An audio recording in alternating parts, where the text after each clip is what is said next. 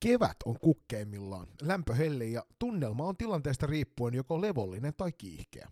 Kuten allekirjoittaneen äänestäkin voi kenties todeta, oma tilanne on lähinnä jälkimmäistä.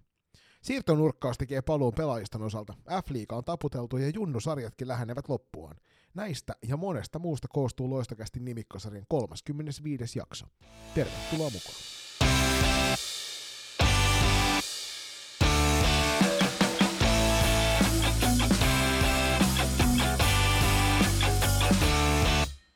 Tervetuloa mukaan myös munkin puolesta ja tähän alku muistutettakoon, että laittakaa meitä seurantaa valitsemallanne podcast-alustalla, heittäkää arvostelu Spotifyssa, se auttaa meitä nousemaan mukaan uusille listoille sekä uusien käyttäjien suosituksiin ja ennen kaikkea myöskin muistakaa seurata meitä somessa, me ollaan, me ollaan aktiivisimmillaan tuolla Instagramin puolella. Joo, täytyy ehkä sen Twitterin puolella sitten tuossa ensi syksynä laittaa tarkempaa. Kunhan saadaan ensin Julius meidän kesäsuunnitelmat menemään loistokästi niin sanottu Imakon uudistuksen kannalta oikeaan mm. suuntaan, niin päästään sitten sieltä, sieltä sitten syksyllä ehkä tuon Twitterinkin kimppuun. Juuri näin, juuri näin.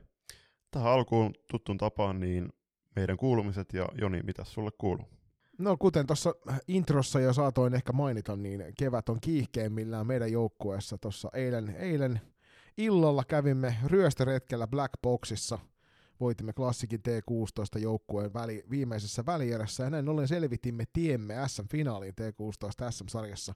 Vastaan tulee ei enempää eikä vähempää kuin tämän sarjan ylivoimainen ennakkosuosikki Nipakos SP Vaasan yhteisjoukkue. Huikea fiilis, eilen ei lähtenyt ääntä kirjaimellisesti ollenkaan pelin jälkeen, kun vanhemmat tuli juttelemaan siinä ja heittämään kiviä, että jes, jes, hyvä Joni, hyvää duunia oli, oli vähän semmoinen olo, että tulikohan karjaistua liian lujaa siellä kentän laidalla muutaman kerran, mutta oli, on kyllä tällä hetkellä niin eletään salibändin valmentajan huippuaikaa. Me ollaan omat tavoitteemme täytetty se, mitä kauteen asetettiin jo. Lopusta sitten nautitaan ja lähdetään hakemaan sitä yllättävää, yllättävää voittoa, jos jopa kahta kappaletta ja sitten saataisiin ehkä ne kultamitalit ryöstettyä kaulaan sieltä Kokkola suunnilta. Mitäs Julius sulla? No tähän alkuun niin välitettäkö vielä sekä FPC Turun että Nipokos SP Vaasan joukkueelle suuret onnittelut. Erinoma, erinomaisia joukkoja molemmat ja ihan ansaitusti ovat lunastaneet tiensä tonne SM-finaalisarjaan. Mutta meikäläiselle niin tuossa pääsiäis maanantaina vihdoinkin päästiin aloittamaan purjehduskausi. Se oli semmoinen kahden tunnin tiukka rypistys, kun irrotettiin alus jäistä ja päästiin sitten tonne Airistolle purjehtimaan ja käytiin myöskin Seilissä jäätelöllä. Ei ollut sen pidempi reissu sitten, tai käynti siellä Seilin mielenkiintoisella ja totta kai aika surullistakin historiaa huokuvalla saarella. Sen lisäksi niin olin, sain kunnian toimia selostajana tuossa FPS Turun ja Klassikin välisessä toisessa välieräottelussa, ja täytyy kyllä myöntää, että oli, oli kyllä huikea kokemus. Et vaikka mä oon nytten selosti muistaakseni siinä T16 SM-sarjassa sen yhden teen kotiturnauksen joku viisi matsia, ja sitten heti syvään päätyi sillä FPC Loisto SSR F-liiga-matsiin, toki sä avustit siinä, niin toi oli ensimmäinen tämmöinen 3 kertaa 20 minuutin matsi, jonka mä suoritin yksin, ja terveisiä vaan Joonatanille ja Jussille, että ihan loistavaa duunia editoinnin ja tuon kuvaamisen puolesta, että innolla odotetaan sunnuntain vuoroa sitten teidän kotiottelussa. Niin, harmittavasti ei tällä kertaa kupittaalle päästy pelailemaan tuota kotimatsia, mutta ei se mitään, kyllä toi Armas Gardeni meitä varmasti palvelee siellä meidän innokkaat työelämään tutustujat on tänään laittaneet videoita Instagramin puolelle siitä, kun siivosivat hallia hämähäkin seiteestä sun muistaa, että on sitten kokkolalaisille vieraille oikein kunnolla katettuna se areena siellä, että kehtaa tulla ovesta sisälle. Totta kai. Äh, tässä vaiheessa mä sanoin esim. tänään harjoituksissa keskiviikkona joukkueelle, että olin todella ylpeä meidän pelaajista, jotka matkas sinne Blackboxiin kannattamaan teitä.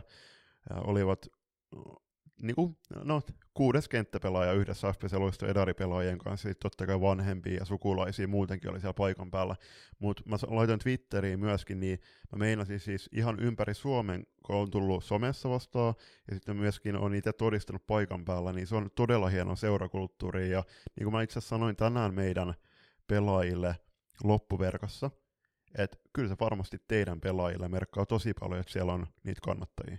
Joo, tässä vaan huomaa hyvin semmosia, että kun ollaan kuitenkin valtaosan porukan kanssa ensimmäistä kertaa tällaisissa peleissä, niin semmoinen tietynlainen näiden kovien pelien oheiskulttuuri on täysin olematonta, että just niin kuin esimerkiksi katsomon kiittämiset ja tällaiset, että lähdetään sinne huudattamaan niitä, niin ne on semmoinen asia, jota varmasti sitä oppii matkan varrella. Katsotaan nyt, miten tuossa sitten menee, kun päästään tuonne finaalipeleihin ja saadaan maamelaulun laulajatkin paikan päälle, niin sitten menee jännittävämmäksi vielä koko operaatio sen kautta, mutta on kyllä hienoa aikaa ja upea, upeaa, että saatiin niin paljon väkeä paikan päälle, että voisi jopa sanoa, että kotiyleisö kalpeni meidän kannatusjoukkojen kannalta. Ainakin näin tuolta pohjoisen puolelta annettiin viestiä, että striimin välityksellä selkeästi kuului, että BC-huudot tuli läpi. Kyllä.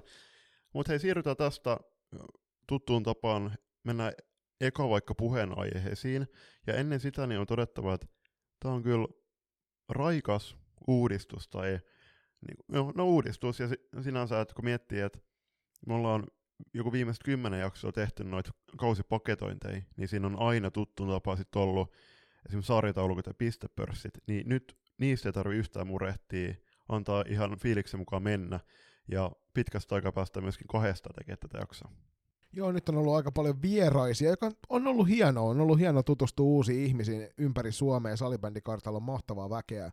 Siitä iso hatunnostoa jokaiselle seuratoimijalle ja sitten ennen kaikkea nyt näille valmentajille, joiden kanssa on päästy keskustelemaan tässä menneenä aikoina. Mutta ihan totta, nämä nimikkosarjan jaksot on oma petonsa ja tässä tapauksessakin tähän jaksoon mahtuu paljon aiheita.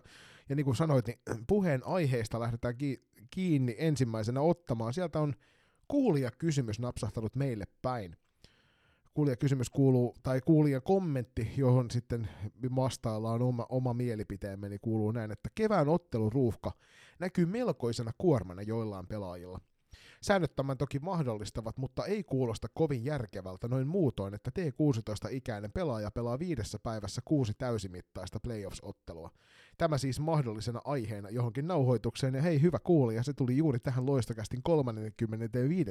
jaksoon tämä aihe, kuormitus pelaajilla.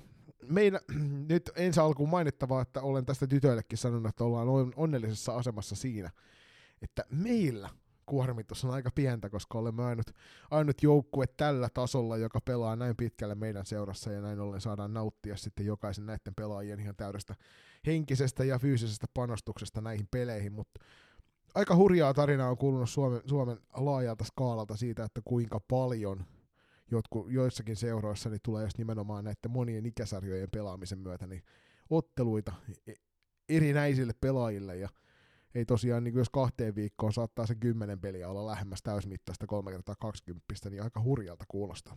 Oikeastaan varmasti pelaajillehan noi pelipäivät on aina niitä, no siis valmennuksia totta kai myöskin, mutta pelaajille juhlapäiviä.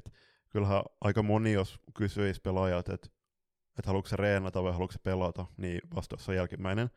Mutta kyllä, mut siis kyllä se on pakko myöntää, että on kattonut silleen aika hämmästyneenä joidenkin pelaajien kuormitusta, että on se, kun miettii, että jos vaikka nämä T16-ikäiset, niin nehän pelaa normaalisti, että jos sanotaan, että T16-ikäiset, ne ei pelaa sitten kauden aikana hirveästi vaikka näitä vanhempia T18 T21-pelejä, johon keskittynyt sitten näihin turnausmuotoisiin, niin onhan se nyt ihan eri juttu, että sä pelaat 3 kertaa 15 kertaa 2 päivän aikana, siinä tulee parin tunnin huili, toki siinkin tulee matkustamista, mutta sitten nyt näin kevään kynnyksellä pudotuspeli, pudotuspelin aikaan, niin joillekin on tullut oikeasti niin kuin, mitä peräti joku 13 peliä vai 16 päivää, niin ei siinä millään ei palautuu riittävästi. Ja kyllä sitten on kuullut myöskin, että onhan pelaajat niin kuin, on se ottanut heillekin todella koville. Varmasti näin, ja ihan samaa mieltä siitä, että kyllähän se pelaaja pelaisi varmasti mieluusti itse. Mä juttelin itse asiassa meidän fysiikkavalmentajan kanssa terveisiä vaan Närjo ja Teemulle. Ja meillähän tuo systeemi menee sillä tavalla, että, että kun tulee näitä päällekkäisyyksiä, niin mä heitän tuohon Teemun suuntaan, että Teemu, miltä kuulostaa tämmöinen viikko-ohjelma. Ja Teemu sitten kiltisti sanoo mulle, että haista sinä et ole kyllä laittamassa tuota pelaajaa pelaamaan noihin peleihin, tai sitten et ole harjoituttamassa häntä näissä, näinä tai näinä päivinä, mikäli peleihin sitten ollaan menossa, eli siellä pidetään niin kuin kaikki kunnia siitä, että meillä, meillä on ihminen, joka vastaa loppu, loppuviimein siitä, että ketkä, ketkä pelaajat pelaavat kuinka paljon, vaikka nämä päävalmentajan ominaisuudessa aina toivoisi, että langat olisi omissa käsissä, mutta kuten me kaikki tiedetään, niin nälkä kun kasvaa syödessä, niin helposti tulee sitten kulutettua jopa vähän liiankin ohuolesta pelaajien jaksamista, ja sen, sen takia on ainakin itse kokenut sen tosi hyvänä asiana, että tuossa on, on ihminen vierellä, jolta, joka sitten määrää loppujen lopuksi sen just nimenomaan sen kokonaisrasituksen kannalta, että missä mennään, ja varmistetaan sitten näin sitä henkisen kuorman vähyyttä nyt ennen kaikkea, ettei kuluteta pelaajia sieltä korvien välistä liikaa, mutta sitten myöskin ehkäistään niitä vammoja, joita ikävä kyllä syntyy sitten tämmöisessä otteluruuhkissa, kun mennään paljon. Joo, nimenomaan. Ja sit, jos mietitään vaikka ammattilaisurheilua tai NHL, niin siellähän oikeastaan mennään ihan raaja rikkosenakin sit pelaamaan vaikka ne vikat pelit, että ihan niin kipulääkkeiden voimalla, koska kyseessä on vaikka Stanley playerit ja ura saattaa päättyä siihen, mutta täytyy muistaa, että nämä pelaajat on kuitenkin teini-iässä. Heillä on toivottavasti vielä lukuisia pelivuosia jäljellä, ja ennen kaikkea tavoitteena on se, että pelaajat pystyisivät liikkumaan ja nauttimaan siitä liikunnasta koko elämänsä ajan, ja mitä väsyneempi mennään, mitä suurempi pelimääriä tulee, niin kyllä se loukkaantumisen riskit varmasti kasvaa. Ja siinä jokaisen fysiikkavalmentajan ja jokaisen valmentajan pitää oikeasti pohtia tarkkaan, että vaikka kyseessä on SM-sarjan pudotuspelit, mitalipelit, niin kumpi on tärkeämpää, mitalipeleissä peluttaminen vai se, että pelaajat saa, el- saa elää ja pelata terve- terveellisesti myöskin ja terveenä tulevat kaudet. Sen takia, kuten sanottua, niin on tosi kiitollinen siitä, että mulla on vieressä ihminen, jota, jonka ammattitaitoa voi näissä luottaa ja tietää sen, ettei, ettei se oma menestyksen nälkä sitten mene ja murhaa sitten näitä pelaajia, pelaajien kuntoa sitten myöhemmin siellä matkan varrella, niin sen takia Tämä olisi varmasti, toki mä en tiedä millä tavalla muualla toimitaan, mutta asia, asia jonka olen itse kokenut hyvänä ja se varmistaa sitten sen, että niissä kiihkon hetkissä niin et sitten varmasti menet tekemään vääriä päätöksiä. Joo ja siis niin kuin ollaan juteltu valmentajien kanssa myöskin ihan tässä podissa, niin kyllähän valmentajat mielellään antaisi niitä lepohetkiä, mutta se tyttö- ja naissalibändipelaajien määrä niin on se valitettavan pieni Suomessa verrattuna vaikka Ruottiin, niin ei, ei se aina se ideaalitilanne tule vastaan, että välillä on tehtävä kompromisseja ja kyllä siis vaikka totta kai mielellään annettaisiin pelaajille lepopäiviä näin, niin se koko on niukkuus, niin kyllä se pakottaa sitten myöskin tekemään tuommoisia kompromisseja, joissa pelaajat tulee vaikka pelaamaan jopa kaksi peliä saman päivän. Mutta muistakaa armaat valmentajakollegat siellä ympäri Suomen maan, eli että mennään, mennään se pelaajan terveys edellä ja pidetään huoli siitä, että, että siellä sekä henkinen että fyysinen jaksaminen on varmasti kohdillaan, ja näin ollen sitten jokainen meistä voi aina kautensa päättää hyvillä mielin, vaikka ei välttämättä nyt juuri se, juuri se yksi tai ne kaksi pelaajaa sitten niissä kaikissa peleissä olleetkaan matkassa. Kyllä. Sitten siirrytään seuraavaan puheen aiheeseen. Sehän on toi T18-sarjan kohtalo. Eli on tullut viestiä, että ensi kaudella T18 SM-sarjaan voi ilmoittautua joka ikinen joukkue, joka sinne haluaa mennä pelaamaan, ja sen lisäksi mahdollisuuksien mukaan on alueellisia ja ylialueellisia sarjoja. Ja onhan tämä vähän surullista kuultavaa, Joni, vai mitä? No siis me ollaan monta vuotta puhuttu tuosta T21-ikäluokasta, ja siellä on ollut tämä sama käytäntö nyt jo parin vuoden ajan, että on voinut ilmoittautua suoraan sisään SM-sarjaa, ja sen takia nähdään näitä nimihassutteluita, missä ei ole, on ylempi jatkosarja ja jatkosarja eikä alempi jatkosarja, niin pelottavahan toi on, jos tämä kertoo meidän pelaajamäärästä, että T18 ikäluokassa ensi kaudella ei sitten ilmeisesti riitä pelaajamäärät monellakaan seuralla, koska jostainhan tämä päätös on kummunnut, ja se, mistä mä oletan, että se tulee, niin on se, että seurakentältä on tullut liiton suuntaan sellaista viestiä, että meillä ei pelaajat riitä näihin sarjoihin, ja tämä on sitten semmoinen helppo tapa, jolla lähteä ratkaisemaan sitä, että, että jos siellä nyt vaikka 18 joukkuetta löytyy ja niistä, niistä 13 haluaa SM-sarjaa pelata ja viisi pelaa sitten ylialueellisia, ylialueellisia sarjoja, niin sehän on, sehän on toisaalta sitten kaikille hyvä, että varmistetaan näin se, näin se määrä, määrä pel- joukkueita sinne SM-sarjaan sitten myöskin, että jotka siellä pystyvät kamppailemaan. Toki tämä tarkoittaa automaattisesti sitä, että että kilpailu ei välttämättä ole sitä kovinta mahdollista, jos sinne kuka tahansa saa mukaan lähteä. Joo, nimenomaan. Ja siis varmasti tämä viesti myös siitä, että nämä seurat joutuu painimaan T21 T18-sarjan välillä, että kumpaan kallistuu. Ja T21-sarja varmasti äh, tukee pelaajia si- siinäkin, että jos ei ihan vielä kuitenkaan riitä liikatasolle ja kuitenkin tahtoa siellä on tule- tulevina vuosina pelata, niin sitten olisi tämä T21 SM-sarja, jossa äh, mahdollisuuksien mukaan sit pelaisi oikeasti myöskin niitä liikapelaajia, ja sitten sitä myöten tasokin nousisi. Mutta tähän T2, T18-sarjaan, niin no, toki toivon, en tiedä siis, tuunko itse ensi kaudella T18-sarjassa valmentamaan, mutta kyllä mä itse toivoisin, että me pystyttäisiin myös yhä niitä SM-karsintoja pelaamaan, koska kyllä SM-sarjan status, niin kyllä se pitää ansaita.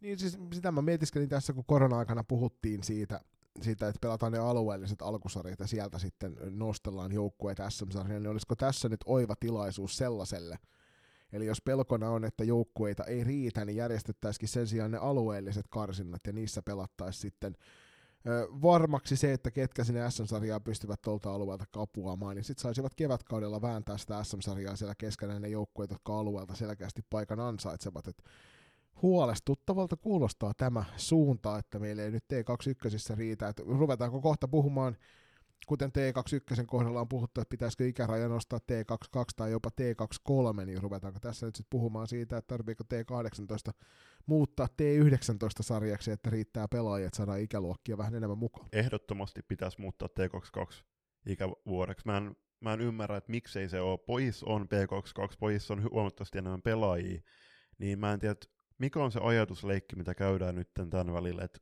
yhä ensi kaudella ollaan T21-sarjassa. Mennään seuraavaan puheenaiheeseen, ja se on liikapelaajien mukanaolo pudotuspeleissä – puhutaan nimenomaan junnu, junnu pudotuspeleistä, ja tämähän nyt ihan selkeästi koski, koski minun kyllä. joukkuetta, niin kun meillä, meillä sattuu F-liiga-pelaaja olemaan. Itse asiassa kaksi kappaletta täytyy kyllä, sanoa, että meillä on kyllä. kaksi kappaletta F-liiga-pelaajia matkassa mukana näissäkin T16 pudotuspeleissä, mutta tosiaan sieltä heräs, heräs vähän keskustelua, ja siitä olen samaa mieltä, että näissä jonkinnäköisiä rajoituksia olisi varmaan hyvä miettiä. Ennen kaikkea pelkästään sen takia, että sillä saavutettaisiin ehkä samalla myös tuo kikkailun väheneminen noissa noissa pelaajien muiden sarjojen pelaamisessa. Et jonkinnäköinen sääntö näihin olisi varmasti hyvä luoda, mutta samalla olen myös sitä mieltä, kuten aina sanoin, niin mä haluan kohdata vastustajan parhaan kokoonpanon kentällä, kun siellä ollaan. Niin toivon mukaan näin osaisi ajatella myös jokainen muu, että kun kyseessä on vaikka, vaikka meidän joukkueessa tämä Neitokainen, joka on koko kauden F-liigaa tuolla mennyt ja sen, sen takia ei ole sitten noissa T16-peleissä näkynyt ma- paikan päällä, ja nyt kun mahdollisuus siihen on, niin tuntuu jotenkin väärältä se, että lähdettäisiin häneltä eväämään mahdollisuutta pelata noita oma ikäluokan pelejä, kun hän kuitenkin vielä iältään siellä saa pelata tämän kauden ajan. Tätä, tätäkin aihetta on sivuttu siellä Twitterissä, ja voitte mennä lukemaan mun perusteluja ja Julius meillä Twitter-tilille, mutta sanottako sen verran, että junior, junioriurat on todella lyhyitä, niin kuka sä tai me ollaan junnupelaajilta niitä kauden parhaimpia ja nimenomaan kauden parhaimpia ja sitten myöhemmin niitä ikimuistoisempia pelejä eväämään. Kyseessä... Niin se, vähän, se vähän tuntuu siltä, että, että ihan niin kuin sua lähdettäisiin rankasemaan siitä, että sä oot liian hyvä. Ju, just nää, just nää. Joka tuntuu ihan järjettömältä, että jos sä, olet, jos sä olet T16-ikäisenä jo niin hyvä, että sun kannattaa sitä F-liigaa pelata. Mm. Ja näitä on ollut matkan varrella useita esimerkkejä siitä, että meillä on ollut poikkeusyksilöitä pelaamassa liikaa hyvin nuorena. Niin se tuntuu hassulta, että se olisi mukaan rankaseva toimi, jolla vietäisi häneltä ne peliajat, koska sehän on se pelaajan hyvyyttä että hän, hän, hänellä on mahdollisuus vielä pelata sitä kaikkein nuorinta SM-sarjan ikäluokkaa. Mm, kyllä. Noissa vanhemmissa junnuissa niin onhan siellä, että ei ole pelkästään tästä teidän joukkueessa pelaavassa pelaajassa kyse, vaan on ihan saman ikäluokan pelaajistakin, vaikka 07, niin on pelannut jo useamman vuoden vanhemmissa ikäluokissa äh, seuran sisällä ja sitten valmennuksen kesken, tai valmennuksien kesken on nähty sit parhaaksi pelaan kehityksen kannalta, että pelaavat sitten vanhempia ikäluokkia tai sitten tässä tapauksessa liikaa ensisijaisesti, niin ei ole kyse siitä, että pelaaja haluaisi pelata niitä oman ikäluokan pelejä, vaan sitten taas päästään, sivuutaan tota rasituskeskustelua, niin ei ole mitään järkeä. Teidän SM-sarjassa, niin SM-sarja plus SM-karsinnat, niin on siinä lähemmäs 30 peliä.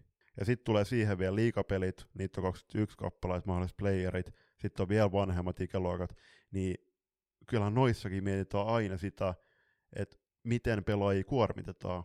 vaikka tahto olisi pelata kaikissa niissä junnupeleissäkin, jotka osuisi vaikka vapaa-päiville, niin pitää myös miettiä niitä lepopäiviä. Ja se mulle, mulle tärkeintä on se, että pelaaja haluaa pelata siellä joukkueessa. Loistokästi mielipide tähän ehdottomasti se, että mikäli junioripelaaja pystyy rasitustasoltaan pelaamaan ja ikänsä puolesta pelaamaan noita pelejä, niin ehdottomasti pelaamaan niitä oman ikäluokan otteluita. Sitä kautta nähdään kentällä myös noita oman ikäluokkansa kirkkaimpia helmiä.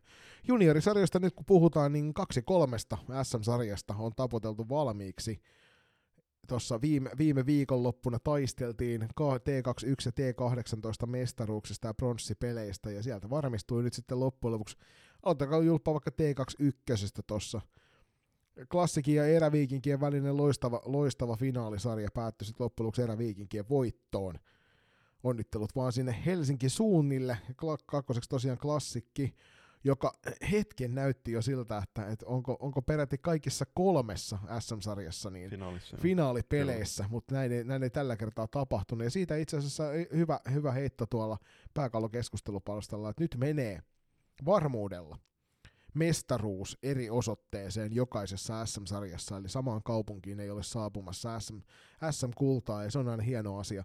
Mutta tosiaan Eräviikingit 1, Classic 2 ja SPS Virmo TPS yhteysjoukkue kolmosena tuossa T21 SM-sarjassa. Kyllä. Onnittelut äh, tälle mitalikolmikolle.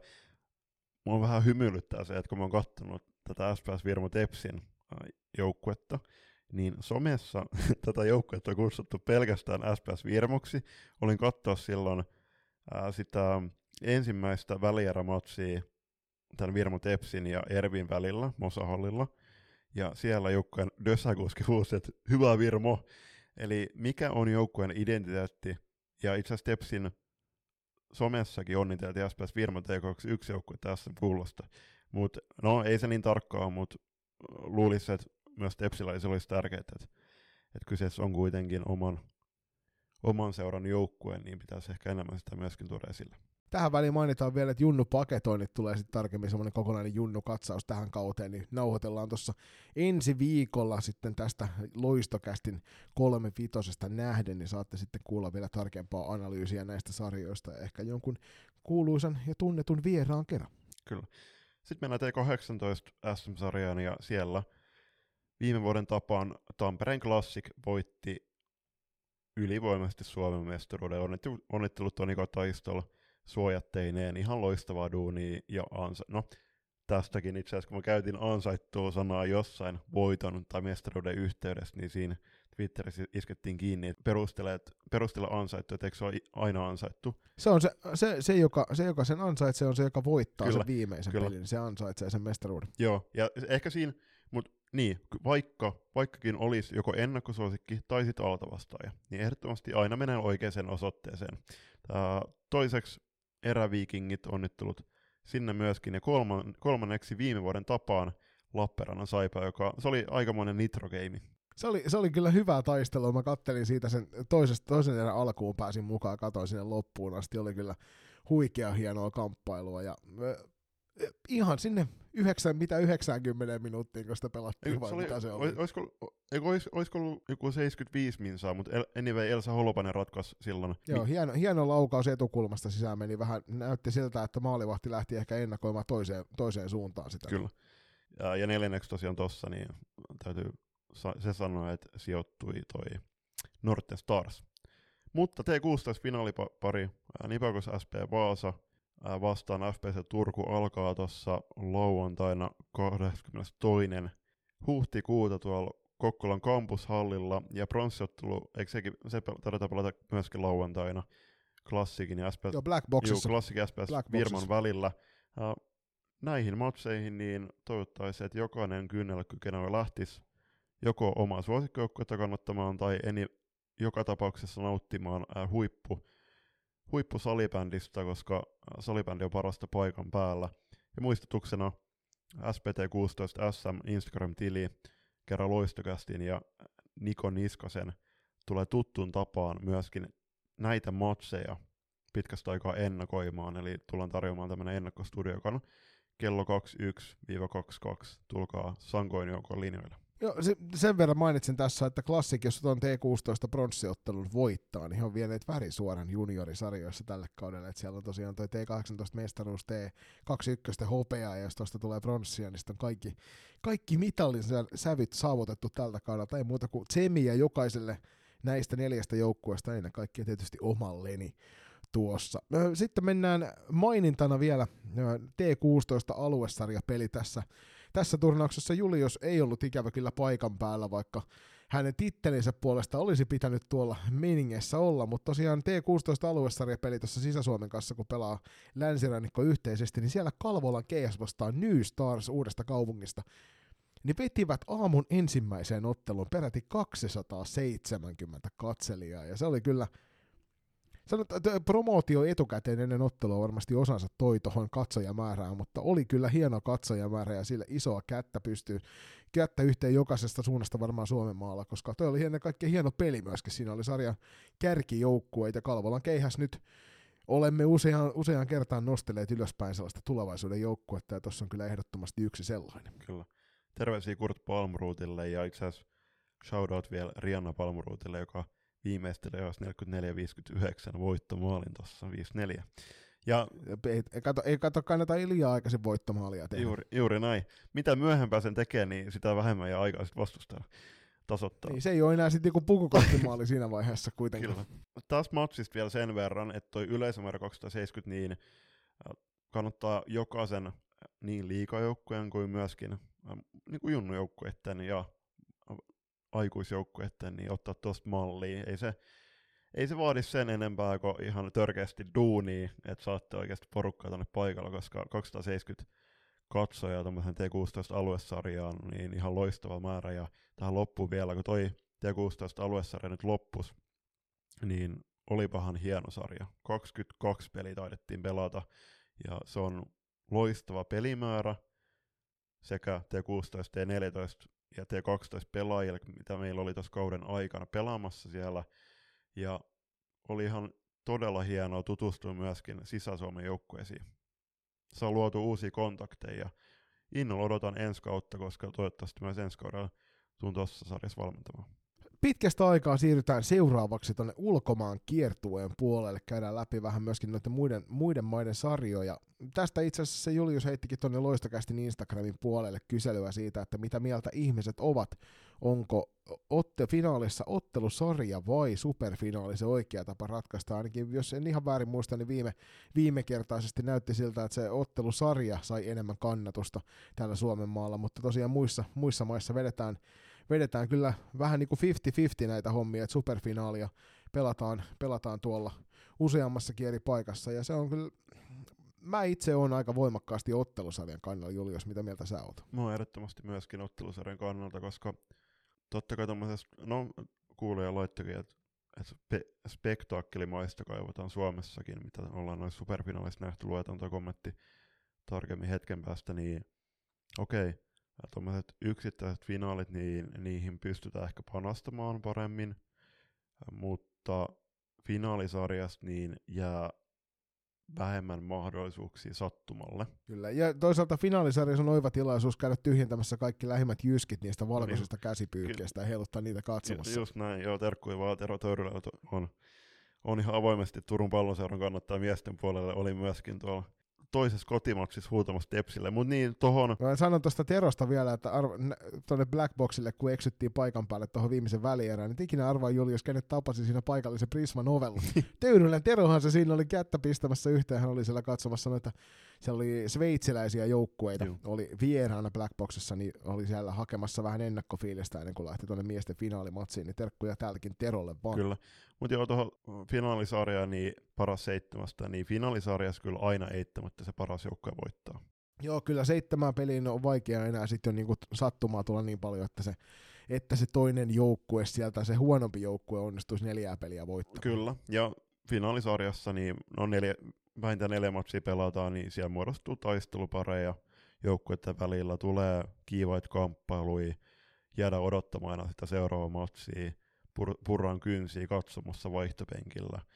Ja ne on todella merkityksellisiä, merkityksellisiä matsia, matseja, no ehkä tuohon to, superfinaalin kannalta, niin jos mietitään näitä Suomen halliolosuhteita, niin aika harvassa loppujen lopuksi kupittaa lisäksi oikeasti on finaalin arvoiset olosuhteet. Pitäisikö tämä vetää sille Champions League tyylillä, että sulla on var- valittuna suoraan pelipaikkaa. Mm, aina, kun, aina kun pelipaikkaa, missä jaetaan superfinaali, pelataan aina jossain niistä paikoista. Mutta hei, joo, superfinaaleita tosiaan pelataan sekä Ruotsissa että Sveitsissä että Tsekeissä, eli Suomi on näistä se ainut, jossa finaalisarjaa vedetään, ja öm, siellä on pari näistä superfinaaleista jo pelattu. Ruotsissa pelaa superfinaalissa kovinkin tuttu kaksikko, tänne olisi voinut vetää jo tulosvetoon, en, tai pitkä veto jo ennen kauden alkua, että Toreen Gruppen ja Pixpoo siellä vastakkain ovat 22. päivää, eli tässä lauantaina pelataan tämä superfinaali. Sveitsin liigassa puolestaan niin saatiin suomalaismestareita siellä sekä meidänkin taajuuksilta terkkuja vaan sinne Antille taustajoukkoihin ja sitten Sara Piispa kanssa kotkalaiseni niin ovat tuolla Sveitsin mestareita, ja se oli itse asiassa aika vaikea, vaikea peli heille toi, että sieltä tultiin, tultiin tai itse asiassa siellä sarjoissa aikaisemmin niin tultiin vähän niin kuin altavastaaja asemasta, ja sitten loppujen lopuksi nostellaan mestaruuskannua. Siellä Gluten Didikon Jets tosiaan Solbrykin voitti lukemin 4-2 tuossa pelissä. Tsekin ekstra liikassa Vitkovic voitti FPC Ostrava luvuin 6-4, mutta se ei ole just se otsikko, mikä tästä ottelusta kannattaa vetää, vai mitä? Ilman muuta hei, 10 122 katsojaa. Ihan mielettömän upea määrä, ja siellä oli itse asiassa oli suomalaisia myöskin paikan päällä katsomassa, ja sieltä tuli viesti, että oli erinomainen tunnelma. Missä, missähän Suomessa pystyisi tällaisen ottelun vetämään läpi, johon mahtuisi tuo reilu 10 000 salibändijännäriä paikan päälle? Niitä ei montaa, ja ne on kaikki jääkiekkohalleja. Mm. Jep. Olympiastadionille voitaisiin vetää ulkoilmaottelu. Mikä siellä olisi mukavampaa toukokuun puolivälissä, kun kevät ilma Joo, hellii, niin, niin, niin ulkoilma Kyllä, ja tuossa to, olisi sillä, että, että kun puhutaan vaikka Lionel Messistä jalkapallossa, että okei, että se, hän pelasi tosi monta kautta Barcelonasta, mitä 13-vuotiaasta reilu 30 että hän aina dominoi La Ligaa, mutta mitä hän pystyisikään tekemään sateisena, sateisena iltana Stokeissa, niin sama joku Emily Viipruun, että mitä hän pystyy tekemään sateisena iltana Olympiastadionilla, tai sitten jos mennään halliolosuhteisiin, niin terveisiä vaan Espoo mitä hän pystyy tekemään sateisena iltana Stars Arenalla. Mutta ehdottomasti kannattaa laittaa tuolta lauantaina, jos et, jos et noita T16 hu- loppuhuipentumia katsele, niin Toreen Gruppen ja Pixpuun välinen ottelu Avicii Areenalla sillä Tukholmassa pelataan toi ottelu, niin kannattaa ehdottomasti laittaa sitten siitä lähimmästä näyttöpäätteestä itselleen päälle se, että näet sen. Mutta hei, mennään siihen kuulijakysymykseen, minkä Julppa tuossa jo aikaisemmin vähän tiisai mm, likin. Eli tosiaan finaalisarja on reilumpi joukkueiden kannalta, mutta juuri Tsekin superfinaalin nähneenä tuntuu, että laji kaipaisi jotain yhtä spektaakkelimaista Suomessa. Yhden pelin taktiikassa olisi kyse hermojen hallinnasta ja viimeisen päälle keskittymisestä, mutta mä, mä itse, ehkä tämä johtuu tästä suuresta NHL-rakkaudesta, että tulee niitä pelejä seurattua paljon ja ennen kaikkea playerit kun alkaa, niin se paras seitsemästä vääntö on semmoista niinku aitoa vihan pitoa hetkittäin, ja se on aina positiivinen asia, kun mennään, mennään siitä pelin fyysisyydestä sinne niin kuin korvien välitaisteluihin, ja katsotaan, että kummalla se kantti kestää niissä tiukoissa paikoissa. Et ihan samaa mieltä, spektaakkelimainen varmasti olisi, jos sanotaan, että vaikka entinen Hartwall Arena on saatu täyteen vedettyä salibändin jännäreitä, M-finaali siellä koettuna on, niin tuollainen joku esimerkiksi tämä TPS ja Nokian KRP välinen finaalikoitos nyt miehissä, niin jos, se, jos sinne yhteen otteluun saisi sen 10 000 katsojaa vedettyä, niin olisi varmasti ikimuistoinen hetki, mutta voidaanko silloin aina sanoa, että se parempi joukkue voittaa, ja mä itse aina tykkään sen takia tuosta ottelusarjasta, koska siellä tosiaan ne jää ne minimiin sitten ne yllätysmahdollisuudet, jos toinen on selkeästi parempi. Kyllä, tuo ehkä pieni kuitti suomalaisella urheiluyleisöllä muutenkin, että okei, vaikka sinne se 10 000 katsoja saataisiin, niin se ei, mit, se ei takaa yhtään mitään todellakaan, että sinne saataisiin tarpeeksi ääntä. Että kyllähän se, ja se, että 10 000, niin mä en tiedä, että kiinnostaako tällä hetkellä oikeasti niin, kiinnostaako ne matsit oikeasti niin suurta yleisöä, koska miettii, että vaikka tuota Tepsin ja KRPn sitä toista matsia, niin siellä oli 1800 ihmistä, nyt varmasti perjantai, niin se tulee, kupittaa tulee täyttymään, mutta siellä on oikeasti sitten ne joita se salibändi kiinnostaa, ja siellä on suurin osa ää, jengeistä on to, joko tepsisydämellä tai sitten näätä sydämellä peliä kattoviin. Mutta loistokästi vank- vankka ajatus on siitä ottelusarjojen kannalla ollaan. Ymmärretään hyvin kyllä toi superfinaalin hienous, ja olisihan se mahtava ollut olla paikan päässä tuossa Vitskovitsen ja Ostravan pelisarjassa. Siellä olisi varmasti nähty upeita tunnelmia kentän laidalla. Mutta hei, ensimmäinen erä tällä taputeltu. Ei me nyt tällä kertaa kuin reilu 35 minuuttia tähän erään, niin tästä on hyvä jatkaa tuonne toiseen erään, missä sitten otetaan kiinni vähän tuohon F-liigan meininkeihin tältä kaudelta, ja me Juliuksen kanssa nostetaan MVP-kentälliset molemmat, ja sen lisäksi myöskin Rising Stars, tulevaisuuden tähdet, tai sellaiset sopivat, jotka muutaman kauden ovat vasta pelanneet, niin tuleehan takaisin mainoskatkon jälkeen. Mosakäs tarjoilee puheenaiheita sallibändin ja urheilun ympäriltä erävikinkien tukemana. Podcastia isännöivät Pete Käänmäki ja Niko Niskanen. vieraina kuullaan niin seuran verkkareissa kulkevia, mutta myös muita kiinnostavia hahmoja. Suomen keskinkertaisimmilta valmentajilta Suomen keskinkertaisin salibändiaiheinen podcast. Mosakäst. Haluatko olla mukana tukemassa loistokästi matkaa sählyviidakossa? Siihen löytyy monia eri tapoja, aina kuukausilahjoituksista paitoihin. Jos siis tilanteesi sallii, niin olisimme kiitollisia kaikesta avusta, jonka teiltä saamme. Upeat hupparit, kollegit ja teepaidat löydät osoitteesta kauppa.kloffa.fi kautta loistokäästä. Jos puolestaan haluat ryhtyä kuukausilahjoittajaksi, se onnistuu Patreonin puolella. www.patreon.com kautta loistokääst tarjoaa eri tasoja, josta löytyy jokaiselle varmasti se sopiva. Ja mikäli haluat yhteistyöhön meidän kanssamme, on ääniaaloilla aina tilaa lisäkumppaneille. Laita sähköpostia osoitteeseen palaute at ja jutellaan lisää. Kiitos. Ja nyt takaisin ohjelman pariin. Ja arvon kuulijat, myöskään teitä emme ole unohtaneet, koska myös tässä toisen erän lopulla tullaan teidän nostamia kentällisiä mainitsemaan ja hieman käsittelemään niitä. Mutta hei tähän alkuun, niin hei TPS Suomen mestari toista vuotta putkeen, niin mitä Joni tästä kaudesta jäi mieleen? No meillä on sun kanssa aikaisemminkin puhuttu tässä nyt kevätkaudella siitä, että tämä F-liigakausi, varsinkin tuossa Alohkon puolella oli vähän semmoinen välimenokausi. Tuntui siltä, että itselle, no ennen kaikkea nyt TPS ylivoiman takia ehkä niin oli vähän vaikeampi motivoitua katsomaan semmoista aitoa koitosta. Toki nähtiin hienoja kamppailuja siinäkin sarjassa, hienoja joukkueita monta kappaletta. Ja sitten tietysti yksi semmoinen iso asia, mikä jäi mieleen, oli toi KVn kauden aloitus ja jännitys ennen kauden alkua jo, että mitä sieltä tuleman pitää. Nähtiin kuitenkin kauden loppua kohti, toki vahvin, vahvensivat rivejään aika voimakkaastikin siinä sitten paluu muuttajilla, ja ensi kaudeksikin pieni tiisaus tuonne siirto, siirtonurkkauksen puolelle, niin tosiaan sieltä ensi kaudeksi on ilmeisesti myöskin kovia paluumuuttajia tulossa, niin ehkä se oli se KVn tarina tälle kaudelle on yksi semmoinen juttu, ja sitten tosiaan toi, että et eihän meille TPSlle löydetty pysäyttäjää, että kaikki ottelut voittivat tällä kaudella lukuun ottamatta sen Champions Cupin finaaliin, jossa hävisivät sitten Toreen Gruppenille, ja siinäkin olivat kyllä, esiintyivät enemmän kuin edukseen. Ja ehkä nämä on kaksi semmoista asiaa, mitkä itselle jää päällimmäisenä tästä sarjasta mieleen. F-liiga B-lohkon puolelta mainitaan se, että, että tasaisempi ja kiinnostavampi sarja kuin aikaisempina vuosina. Nyt ei voitu Saipankaan runkosarjan voittoa pitää itsestäänselvyytenä. Hienoja taisteluita ihan loppuun asti ja viimeisellä kierroksillakin käytiin vielä tosi isojen panosten otteluita. Ja nähtiin niissä isojen panosten otteluissa myöskin valtavia heilahduksia sen ottelun sisällä siitä, että näytti siltä, että nyt ratkeaa ratkeaa tuo paikka ja sitten toinen joukkue väkisin väänsi itsensä johtoasemaan ja voitti sen pelin sen jälkeen, niin nämä oli kyllä semmoisia B-lohkon puolella tällä kaudella nähtiin hienoja kamppailuja ja ehkä se jäi vielä suurimpana asiana mieleen, että tuo B-lohko oli todella kiinnostava tällä kaudella.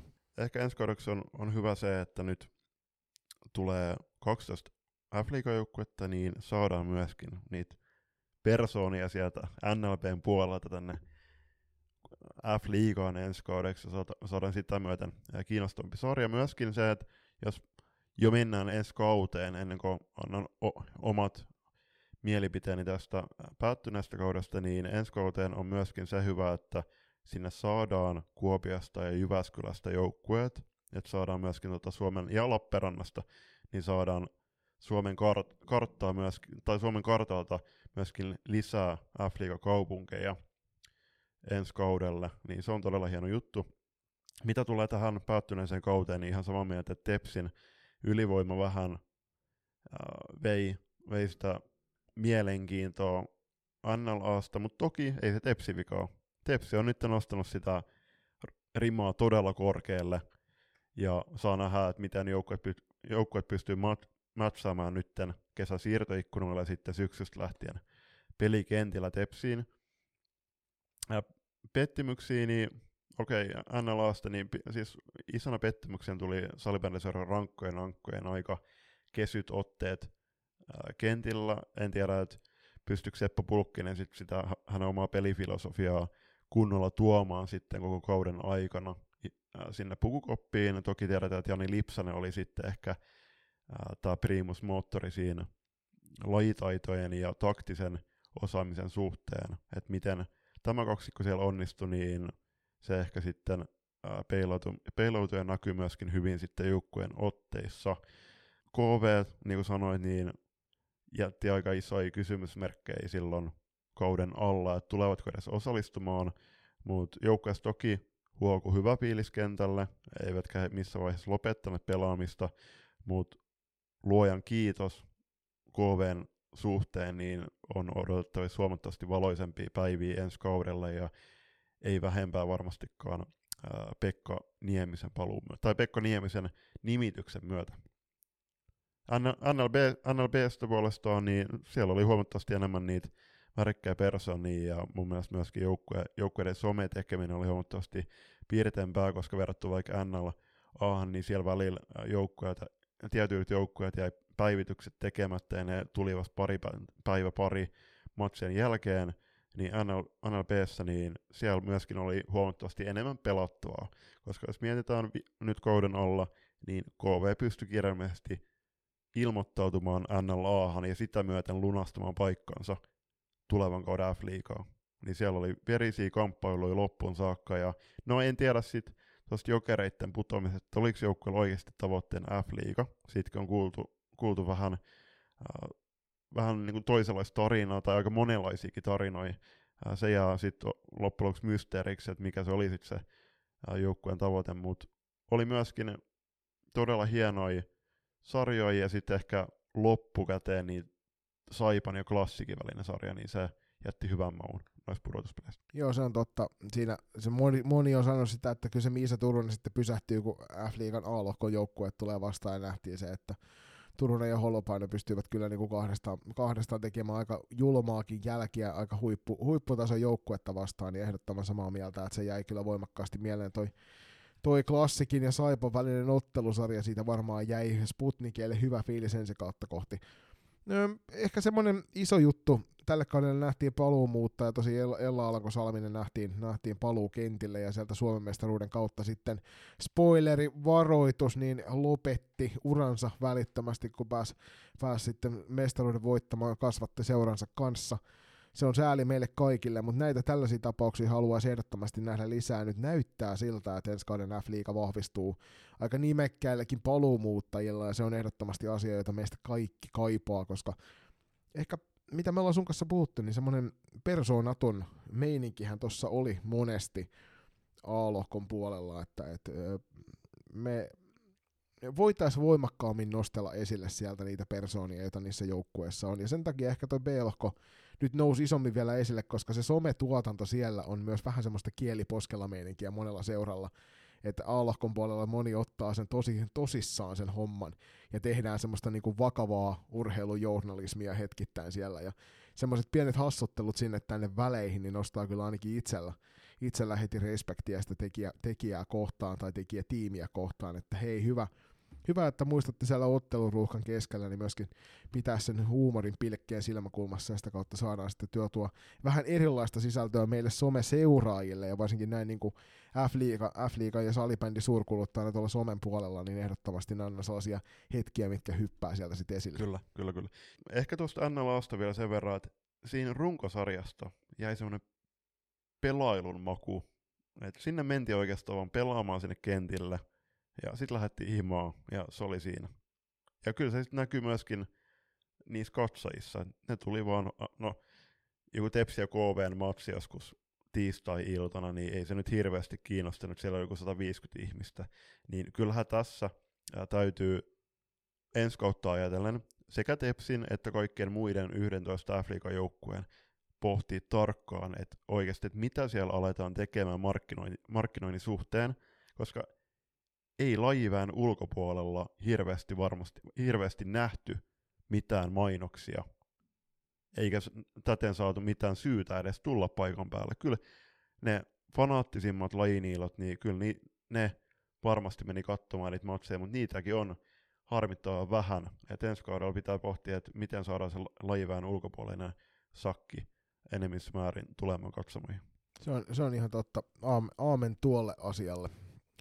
Meillä oli tässä kuulijalta tullut kysymys liittyen tuohon TPSn ylivertaiseen naisten liikajoukkueeseen, että kuinka monta seuran omaa kasvattia pelaa tuossa joukkueessa. No, tämä on mun mielestä taas semmoinen turhan kärjestetty kysymys siinä suhteessa, että, että kyllähän fakta on se, että kun pelataan alue kuin alue, niin jokaisella joukkueella ei voi olla F-liiga, jokaisella seuralla ei voi olla F-liiga joukkuetta. Ja silloin, jos sä huipulle haluat, niin näiden pienempien seurojen huippupelaajien täytyy vaihtaa jossain vaiheessa osoitetta, jotta pääsevät sitten sinne korkeammalle tasolle, mitä varmasti havittelevat omalla urallaan. Ja näin on käynyt myöskin esimerkiksi tälle kaudelle niin oman joukkueeni kanssa, eli ollaan saatu muiden, muiden seurojen kasvattamia pelaajia mukaan tuohon rosteriin, ja se on sitten edesauttaneet meitä, meitä sitten vahvistumaan, niin tämä sama pätee myös F-liigan puolelle. Ja TPSn omia kasvattajia siellä ei hirvittävän montaa ole, mutta tässä jos esimerkiksi sanotaan nyt Jenna Saario, Milla Nordlund on pelanneet jo niin kauan aikaa TPSssä, että mä, la, mä laskisin heidät kyllä jo TPSn kasvateiksi, koska heidän, heidän uransa siellä on nyt pidempi kuin se ura, joka oli ennen TPSn siirtymistä. Tämä sama pätee monen muukin pelaajan kohdalla. Et jos ihan puhtaasti TPS juniorimyllyn läpikäyneitä pelaajia lasketaan, niin sittenhän niitä ei montaa ole. Kuitenkin otettava huomioon, että okei, siis Milla ja Jenna, niin he varmasti mieltä itse tepsiläiseksi. No, he on saanut todella paljon asioita omaan pelaamiseen. He on saanut totta kai myöskin elämä, elämälleen tai elämäänsä, tai, el, tai he on saanut, tai he on saanut elämiinsä, niin huom, siis huomattavan paljon myöskin rakkaita henkilöitä. Et selkeästi plusvoittona siirtoaikona tepsiin, mutta totta kai myöskin on otettava huomioon, että ei sovi unohtaa esim. Jennan tapauksessa FPC Turun panosta, koska Jenna on itsekin sanonut valokeilassa jaksossa, että kyllä se FPC Turun kausi oli, tai ajat oli myöskin hänelle hyvin merkittäviä. Ja Millakin on ylpeästi nostanut esiin, että hän on SPS Maskun kasvatti. Mutta sun puheenvuoro, niin se oli erinomainen ja kyllä Tepsin osalta, niin sielläkin varmasti tehdään kovaa duunia joka päivä sen suhteen, että sieltä tuli sitten sitä kunnon pelaajapolkua, junioripolkua, jotta saataisiin niitä sitten ihan salibändikoulusta lähtien niitä omia kasvattejaan liikakentillä. Niin siis tossa on toki, toki niin kuin se, mitä toivotaan, mistä ollaan sun kanssa Julius muutaman kerrankin sanottu, niin nostellaan rohkeasti niitä kasvattiseuroja esille. Siellä on kuitenkin hienoja, hienoja seuroja, jotka tekevät näkymätöntä työtä taustoilla, ja me nähdään sitten vaan ne jäävuoren huiput sit siinä vaiheessa, kun nämä nousee tuonne huipulle nämä pelaajat. Et Varsinais-Suomen alueella me tiedetään nämä seurat kyllä, mutta niitä on ympäri Suomen. Voin sanoa, että esimerkiksi ZZ Top Team Savonlinnasta, niin mä en tietäisi tuota kyseistä joukkuetta ilman Alisa Pöllästä. Ja se on mulle, mulle itselleni rikkaus että mä tiedän, tiedän tämän kyseisen joukkueen oh. ja osaan sitä arvostaa sitä työtä, mitä siellä taustalla on tehty. Ja sen takia näitä olisi kiva, että nostetaan. Nyt esimerkiksi kun tuli tämä Future Stars alle 17-vuotiaiden, niin oli todella hienoa, että siellä on nostettu se kasvattiseura esille. Mutta sitten pitää, mm, tämä on, tää turha kärjestys ton asian välillä on vaan semmoinen asia, mikä alkaa entistä enemmän kalskahtamaan omaan korvaan. Et kaikilla seuroilla ei ole ehjää pelaajapolkua, ja kaikilla seuroilla ei ole F-liiga-joukkuetta niin nämä kaksi asiaa täytyy jollain tavalla yhteen naittaa, jotta ne huiput saadaan tonne huipulle. Ja se tarkoittaa joskus sitä, että vaikka olet sitten minkä tahansa seuran kasvatti, niin jonkun toisen seuran paidassa ehkä joudut sitten tekemään sen liikadebyyttisiä ja pelaamaan sitten ne aikuisottelut. Ei ole kyse siitä, että pelaajat aliarvioisi ja pitäisi vähäisessä arvossaan niitä seuroja ja joukkuetta, missä ovat salibändi polkunsa aloittaneet, mutta kyllä se nyt on ihan fakta, että jos mietitään vaikka no Alisa Pöllästä siellä Jet Topissa, niin eihän Alisasta olisi tullut missään nimessä noin, tai todennäköisesti ei olisi tullut noin hienoa pelaajaa ja noin hienon uran tehnyttä pelaajaa, jos ei hän olisi aikoinaan sieltä klassikki siirtynyt. Mutta hei, me kyseltiin tosiaan kuulijoilta tähän, tähän toiseen erään tällaisia MVP-kenttiä. Sen lisäksi tulokaskenttiä. Tulokaskentän määritelmä me otettiin Oliuksen kanssa sillä tavalla, että maksimissaan kaksi kautta liikakentillä, eli niin sanottuja nousevia tähtiä. Ilahduttava määrä saatiin, saatiin vastauksia, ja näissä vastauksissa kyllä voimakkaasti näkyy myös se, että mitä sarjaa on tullut eniten seurattua – joka on täysin ymmärrettävää, että mikäli olet siellä B-lohkon puolella niitä otteluita enemmän katsonut, niin sitä kautta varmasti olet myöskin sitä, sieltä niitä pelaajia enemmän nähnyt, ja sen takia tuntuu paremmalta nostaa näitä esille, mutta mukavaa, että saatiin teiltä inputtia tähän hommaan ennen kuin minä ja Julius paljastetaan sitten omat kentällisemme, jotka ovat kaikesta piilottelusta huolimatta varmaan liikuttavan samanlaiset. Niin, todennäköisesti. No lähdetäänkö perkaamaan näitä kuulijoiden kentällisiä? Mennään ihmeessä, ota ensimmäinen. Kyllä, eli ensimmäinen kentällinen on Miisa Turunen, Anna-Yli Kojola, Ada Heikkinen, Jessica Sogbum sekä Erika Laine. Mä itse asiassa tuossa vakavasti pohdin ton MVP-kentällisen kohdalla Jessica Sogbumia, joka pelasi kyllä hienon kauden tällä kaudella tuolla F-liigan puolella. Ehdottomasti semmoinen pelaaja, joka kannattaa, kannattaa laittaa mieleen tulevaisuutta silmällä pitää. Tietysti lajilegenda Anna Ylikoijala, joka pelasi hienon kauden F-liigan B-puolella tuon jokereiden parissa. Mm.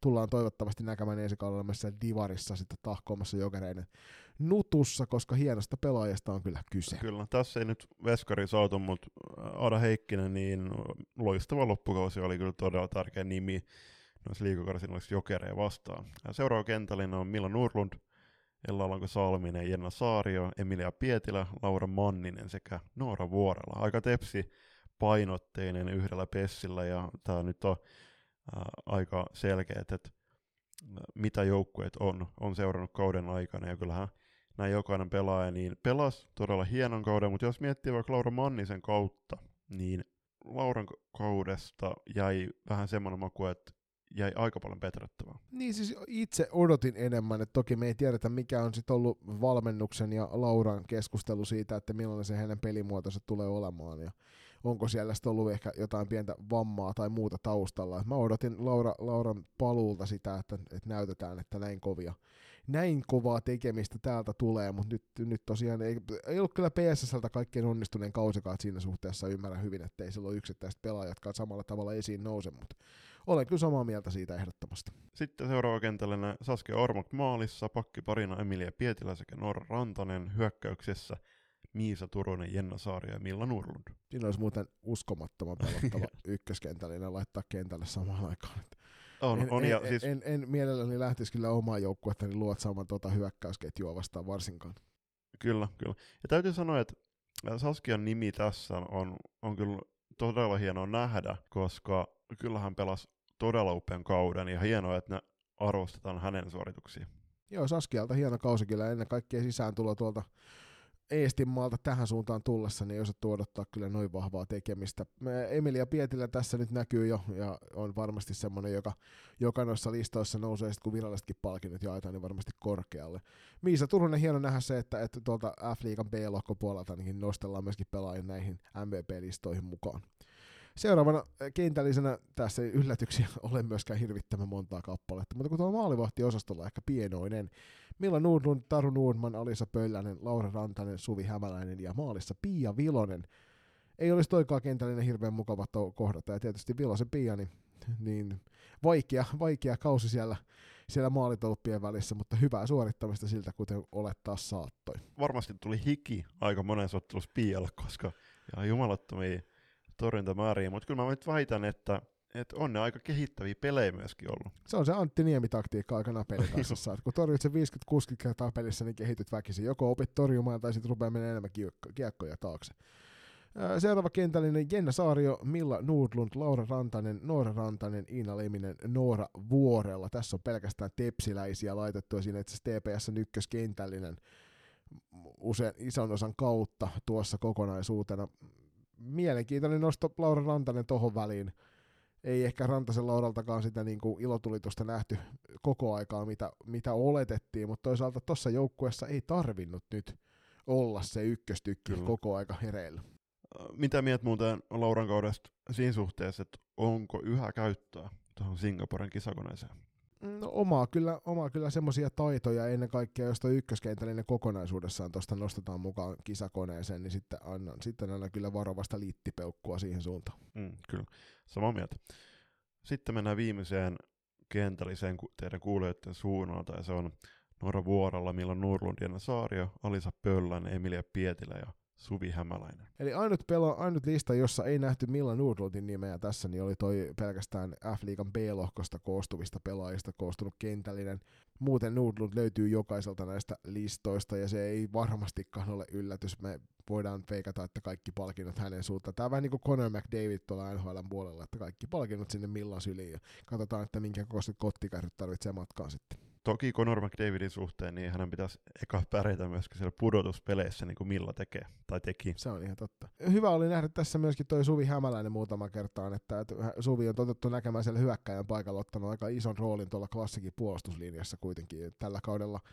Ehkä enemmän, me puhuttiinkin sitten, että enemmän odotettiin pisteiden tekoa, mutta Suvi selkeästi otti semmoisen vähän ehkä puolustavammankin roolin kauden mittaan moneen otteeseen, ja se on mm. kyllä hyvä, hyvää jälkeä teki siellä takalinjoilla, ei siitä ei mitään pois Suvilta.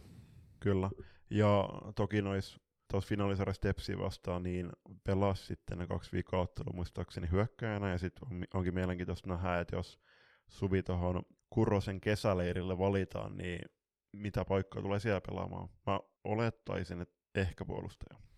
Joo, ehkä pakiston puolella on enemmän tällä hetkellä tarvetta siellä maajoukkueen puolella, mutta mennään Julius, hei meidän kentällisiä. Kummasta ketjusta lähdetään? Lähdetäänkö MVPstä vai tuosta tulevaisuuden tähdet kentällisestä? Lähdetäänkö siitä tulevaisuuden tähdet? Hyvä, mennäänkö kenttä kerrallaan? Niin. Joo, mennään ihmeessä. Mulla on kyllä yhden nimen mä täältä meinasin jo unohtaa, mutta mä lisään sen nyt tässä välittömästi sinne, koska sehän nyt tietysti on hyvin selkeää. Mä voin ottaa tästä ensimmäisenä korjaa sit, jos olen väärässä näiden pelaajien kanssa, että ovat pelanneet enemmän kuin kaksi kautta. Öö, itsestään selvää tietysti F-liigan B-lohkopuolelta Elsa Holopainen mukaan tähän näin huikea 07 syntynyt peluri, taitava, taitava pelaaja. Nähtiin tuossa klassiksarjassa se, että kuinka, kuinka uskomaton pelinainen on kyseessä ja nuoresta iästä huolimatta kantoi iso rooli Saipassa tällä kaudella. Toisena FPC Loiston Pipsa Eko on minulla kunnia valmentaa hänen pikkusiskoaan omassa joukkueessa, niin Pipsa oli tällä kaudella Loiston noita kantavia hahmoja kyllä. Ja nuoresta iästään huolimatta vahvaa tekemistä. KV Senni Mustakoski mulla tuossa kolmantena. Senni tuli vähän ehkä puskista. Tätä toki osattiin odottaa sieltä suunnalta, mistä Senni nousi liikaympyröihin, niin osattiin odottaa kyllä. sitä, että hän, hän tulee nä- näyttämään kyllä tuossa sarjassa sen osaamisensa ja ehdottoman samaa mieltä. Alkukaudesta oli parempi kuin loppukaudesta ehkä vähän kone hyytyi ja sitten tietysti rooli pieneni palumuuttajien myötä ja sitten muiden pelaajien nousun myötä.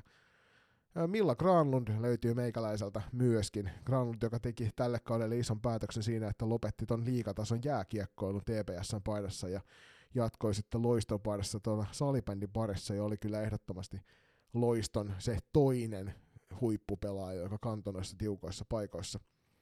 Virmon lahja TPS salibändille Melissa Aidemir mulla tuossa kol- nimenä. Mel- Melissa pelasi vaihtelevasti tällä kaudella – monesti, monesti tuntuu, että hänestä ei oikein niin pelissä saada irti, mutta silloinkin tasaisen tappavaa, varmaa suorittamista. Ja parhaimmillaan niin ehdottomasti lähes tähtikategorian pelaaja tuossa sarjassa jo. Ja maali, maalipuiden välilaita loisto Maria Viitalan, koska no. sanotaan sama, sama vähän kuin tuossa Pia Vilosen kohdalla, että et varmasti hetkittäin tuli hiki siellä maalilla, mutta loistavasta veskarista on kyse. Kuinka monta, kuinka monta samaa sait? Mun laskujen mukaan saatiin kolme samaa. No niin, mahtavaa. Se on jo aika, aika vähän, kun miettii, että kuusi nimeä. No puolet, puolet kyllä, niin. kyllä, kyllä. Äh, ekan nimen mulla on KVn Simono Kraappena. Äh, oli loppujen lopuksi selkeästi joukkueen paras pistennainen tuossa runkosarjassa. No pudotuspeleissä ei nyt hirveästi tarvinnut pelan, pelatakaan, ja toi on ainakin somen perusteella Latviassa viihtynyt nyt kauden tauottua. Toivottavasti ensi kaudella nähdään kuitenkin F-liigassa.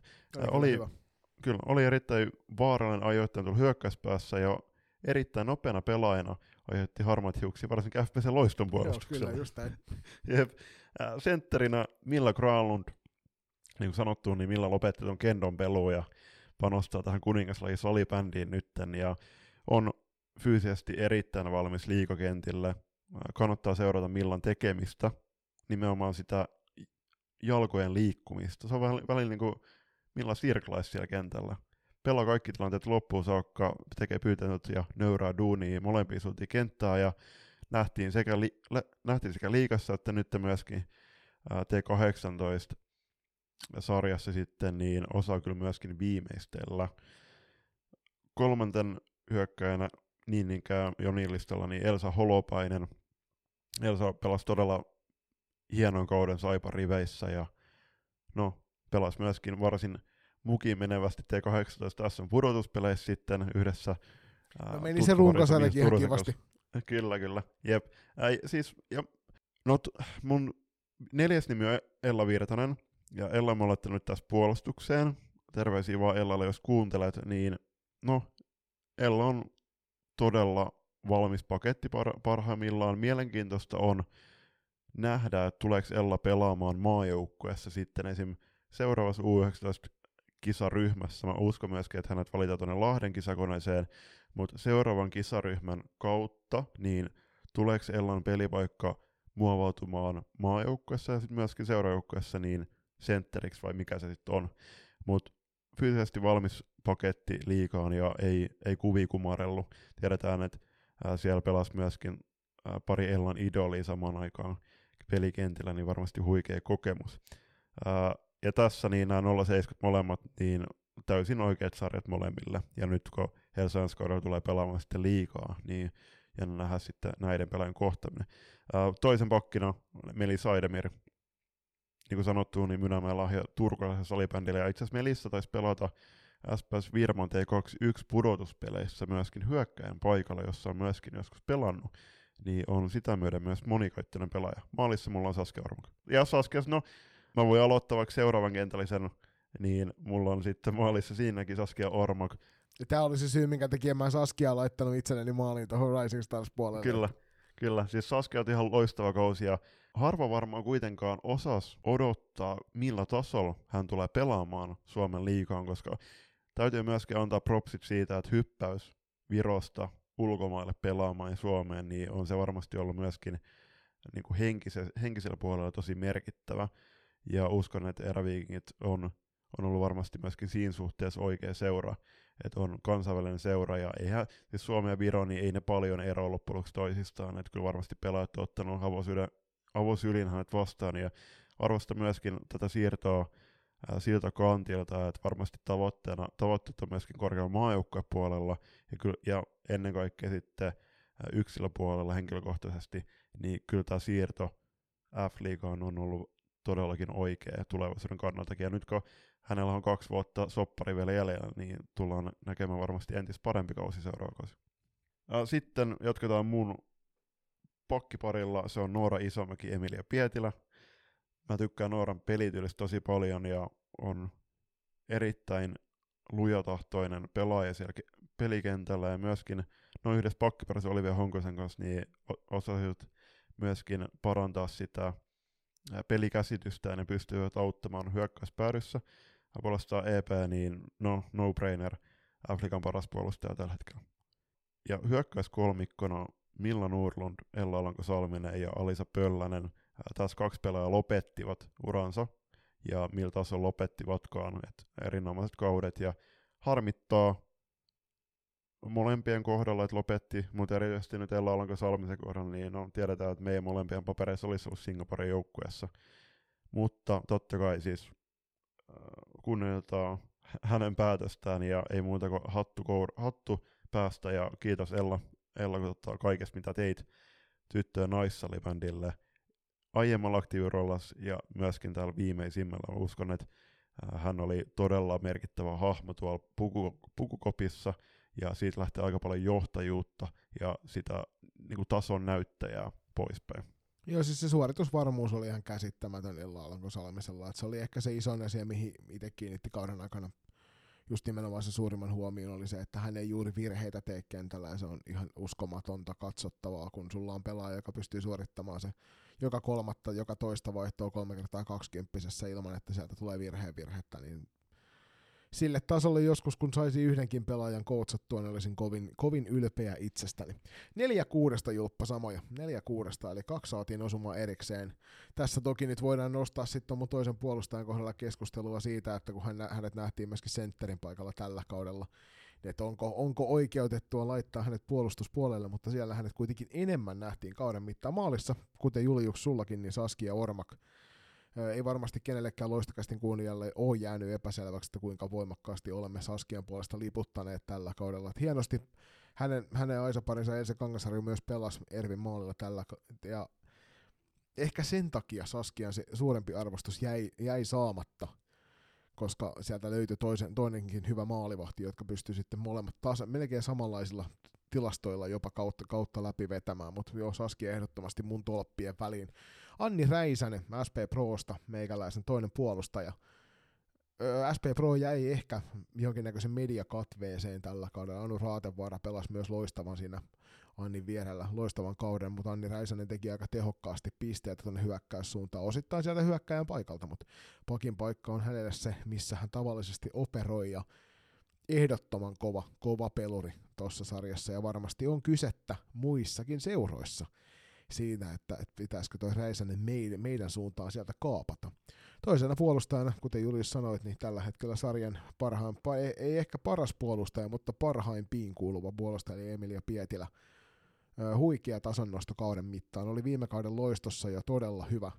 Tällä kaudella kauden aloittaessa oli todella hyvä, mutta kauden loppua kohti niin oli hetkittäin likipitäen täydellinen kentällä. Huikea pelikäsitys ja uskomaton kyky ajaa peliä eteenpäin oikealla ratkaisuilla nuoresta iästä huolimatta, niin on kyllä semmoisia asioita, jotka varmasti niin kuin aina, aina lämmittää meikäläisen sydäntä ja mahtuu sen takia mun kentälliseen. Ello Alanko Salminen, Milla Nordlund löytyvät myös mun listalta. Millasta ei varmaan tarvitse sen enempää kehuja antaa. Jokainen voi käydä katsomassa runkosarja ja pudotuspelien pistepörssi, niin se kertoo riittävästi siitä, että minkä tason pelinaisesta on kyse, ja tosiaan Ella Alanko Salmisesta nyt kaikki yhdistyssanat käytettiinkin jo, mutta mun, mun siellä vasemmassa laidassa tässä kentällisessä pelaa Miisa Turunen. Ja Miisa, Miisa nuoresta iästään huolimatta, niin yli 200 pistettä liikassa jo tähän mennessä. ei nyt liian, siis 200 pistettä divarissa, mutta kuitenkin. No, ei, liikapisteeksi ne lasketaan, ja Miisa on kyllä huikea, huikea pelinainen, ja näytti myöskin tuossa Classic-sarjassa sen, että, että kaikki ne puheet siitä, että sitten kun ne kovemmat tulee vastaan, niin Miisa pysähtyy, mutta eipä pysähtynytkään, vaan Miisa löysi uusia keinoja viedä se pallo sinne verkon perukoille asti, ja on kyllä vaarallinen pelaaja, että mielenkiinnolla tuu seuraa ensi kaudella, että miten Miisa pärjää sitten tuolla liikan puristuksissa. Loppukaneettina, pienen motivaationa Tepsille todettakoon, että Champions Cupin finaalitappio jätti synkän varjon koko kauden päälle.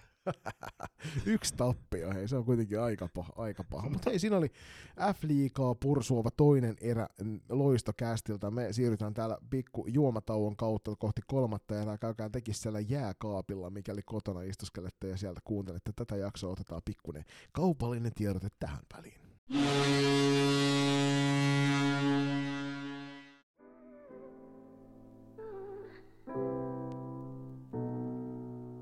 Lenkkipoluille, reenimatkoille ja pidemmille bussireissuille seuraksi. Loistokäästä.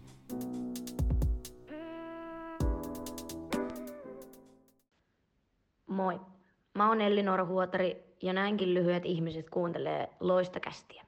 Kolmas erä tuttuun tapaan pyhitetty uutis Kimoralle. Ja itse asiassa kun tässä on nyt ollut melkein no, no kolmen, kolmen viikon reikki viime nimikkosarjan jaksosta, niin itse asiassa tähän on saatu sitä myöden aika paljon uutisia vai mitä Joni? Joo, kyllä on useampi uutinen tullut, ja ehkä niistä se kaikkein isoin uutinen on se, että Loistokästä on vihdoin hyväksytty viralliseksi osaksi myöskin näitä palkintokategorioita, eli meiltä herra Julius Mella oli edustamassa tuolla palkintopäätösraadissa Loistokästin kunniakasta historiaa, ja oli siellä mukana päättämässä sitten MVP-listausta siitä, hei, Julppa, iso hatunnostoa teikäläiselle ja tietysti meille, meille molemmille niin sellaista pientä selkään taputtelua, että jes, ei siihen mennyt montaa vuotta onneksi. Äh, just näin ja Kimmo Nurmiselle tosi isot kiitokset siitä, että, että pyysit mua ja samalla tätä myöten loistokästiä edustamaan. Tuo on hieno, hienoon settiin, että meitähän on tosiaan tuossa Kimmo Nurminen, Raisa Halonen median edustajana, eli Ruudun ja Pääkallon puolelta, Nina Rantanen pelaajien edustaja, sitten Lasse Kurronen maajoukkueen päävalmentajana. Käydään nopeasti tuo MVP-listaus läpi. Nämä tosiaan sitten julkistetaan nämä miesten ja naisten sarjan arvokkaimmat pelaajat tuolla F-liiga Kaalassa keväällä. Maalivahteen sieltä löytyy kolme kappaletta Julia Kataja Klassikista, Saskia Ormak Erä Viikingeistä ja Noora Vuorella TPSstä. Puolustajana Suvi Hämäläinen Klassikista, Alma Laitila Niinekään Klassikista, Laura Manninen Porvan Salipeliseurasta ja Emilia Pietilä Tepsistä. Hyökkäjistosta puolestaan Jella Alkosalminen Tepsin puolelta Milla Nurdult samasta seurasta, Alisa Pöllänen sieltä Jetsit Top-tiimistä, eikö siis Klassikista, Jenna Sarja TPSstä ja Miisa Turunen Saipan puolelta. Ja arvokkaimpana pelaajana viime vuonna arvostettiin tosiaan Milla Nurdult Tepsistä ja sitä edellisenä vuonna ennen vuoden ulkomaan keikkaansa niin Ank- rankkojen ankkojen Hanna Niemelä. Ja nyt odotellaan sitten F-liiga Kaalaan asti, että saadaan tietää, kuka näistä sen palkinnon lopulta pokkaa. Kyllä, ja Afrika Kolla järjestää 17.5. Se on historian toinen laatuaan, ja siellä itse asiassa on tuo F-liiga drafti miesten puolella, tai F, F-draft, oh, mikä se on F-liiga vai F-drafti? F-liiga drafti. Joku Yes, semmoinen. ja, kyllä, ja siis tähän MVP-listaan vielä sen verran, että nämä ka- jokainen pelaaja, niin voitte miettiä siltä kantilta, että mitä tapahtuisi, jos kukin pelaaja otettaisiin pois omasta joukkueesta, että kuinka paljon se vaikuttaisi. Okei, mä lähden tähän ajatusleikkiin mukaan, Julius. Öö, Julia Katajan poissa ollessa, niin klassikki ei edelleenkään voita Suomen mestaruutta. Saskia Ormak, jos puuttuu, niin erä viikingeillä, niin Elsi Kangasarju olisi pelannut enemmän, mutta mä väitän, että se sijoitus olisi huonontunut sarjassa. Noora Vuorella, jos olisi puuttunut, niin Tepsi olisi silti voittanut mestaruuden, koska sieltä löytyy todella päteviä maalivahtia sieltä listauksesta muutenkin. Suvi Hämäläisen poissa ollessa, Alma Laitilan poissa ollessa, niin klassikki ei myöskään voita mestaruutta. Laura Mannisesta puhuttiin tuossa jo aikaisemmin, PSSn kausi oli pieni floppi, joita Laura Mannisen poissaolo olisi varmasti vaikuttanut, mutta en usko, että se olisi sarjasijoitukseen juurikaan tuonut liikettä. Emilia Pietilän kohdalla väitän, että TPSn suoritus hyökkäyssuuntaan ennen kaikkea olisi heikentynyt, jos Emilia olisi sieltä puuttunut. Eilla Alko Salminen mm, ei ollut y- niitä ykkösvastuunkantajia tuossa joukkueessa, mutta ainakin henkisellä puolella, niin kuin sanoit itse aikaisemmin, niin olisi varmasti vaikuttanut isosti. Milla Nurlundin poistu, poistuminen tuosta olisi sitten taas puolestaan vienyt niin karmivonta kasan pisteitä, että sen kautta TPS olisi ehkä joku sen ottelu jopa hävinnyt tällä kaudella. Mutta olisi voittanut mestaruuden. Olisi voittanut mestaruuden Alisa Pöllänen, jos puuttuu tuosta, niin klassikin kausi olisi ollut helkkarin paljon vaikeampi.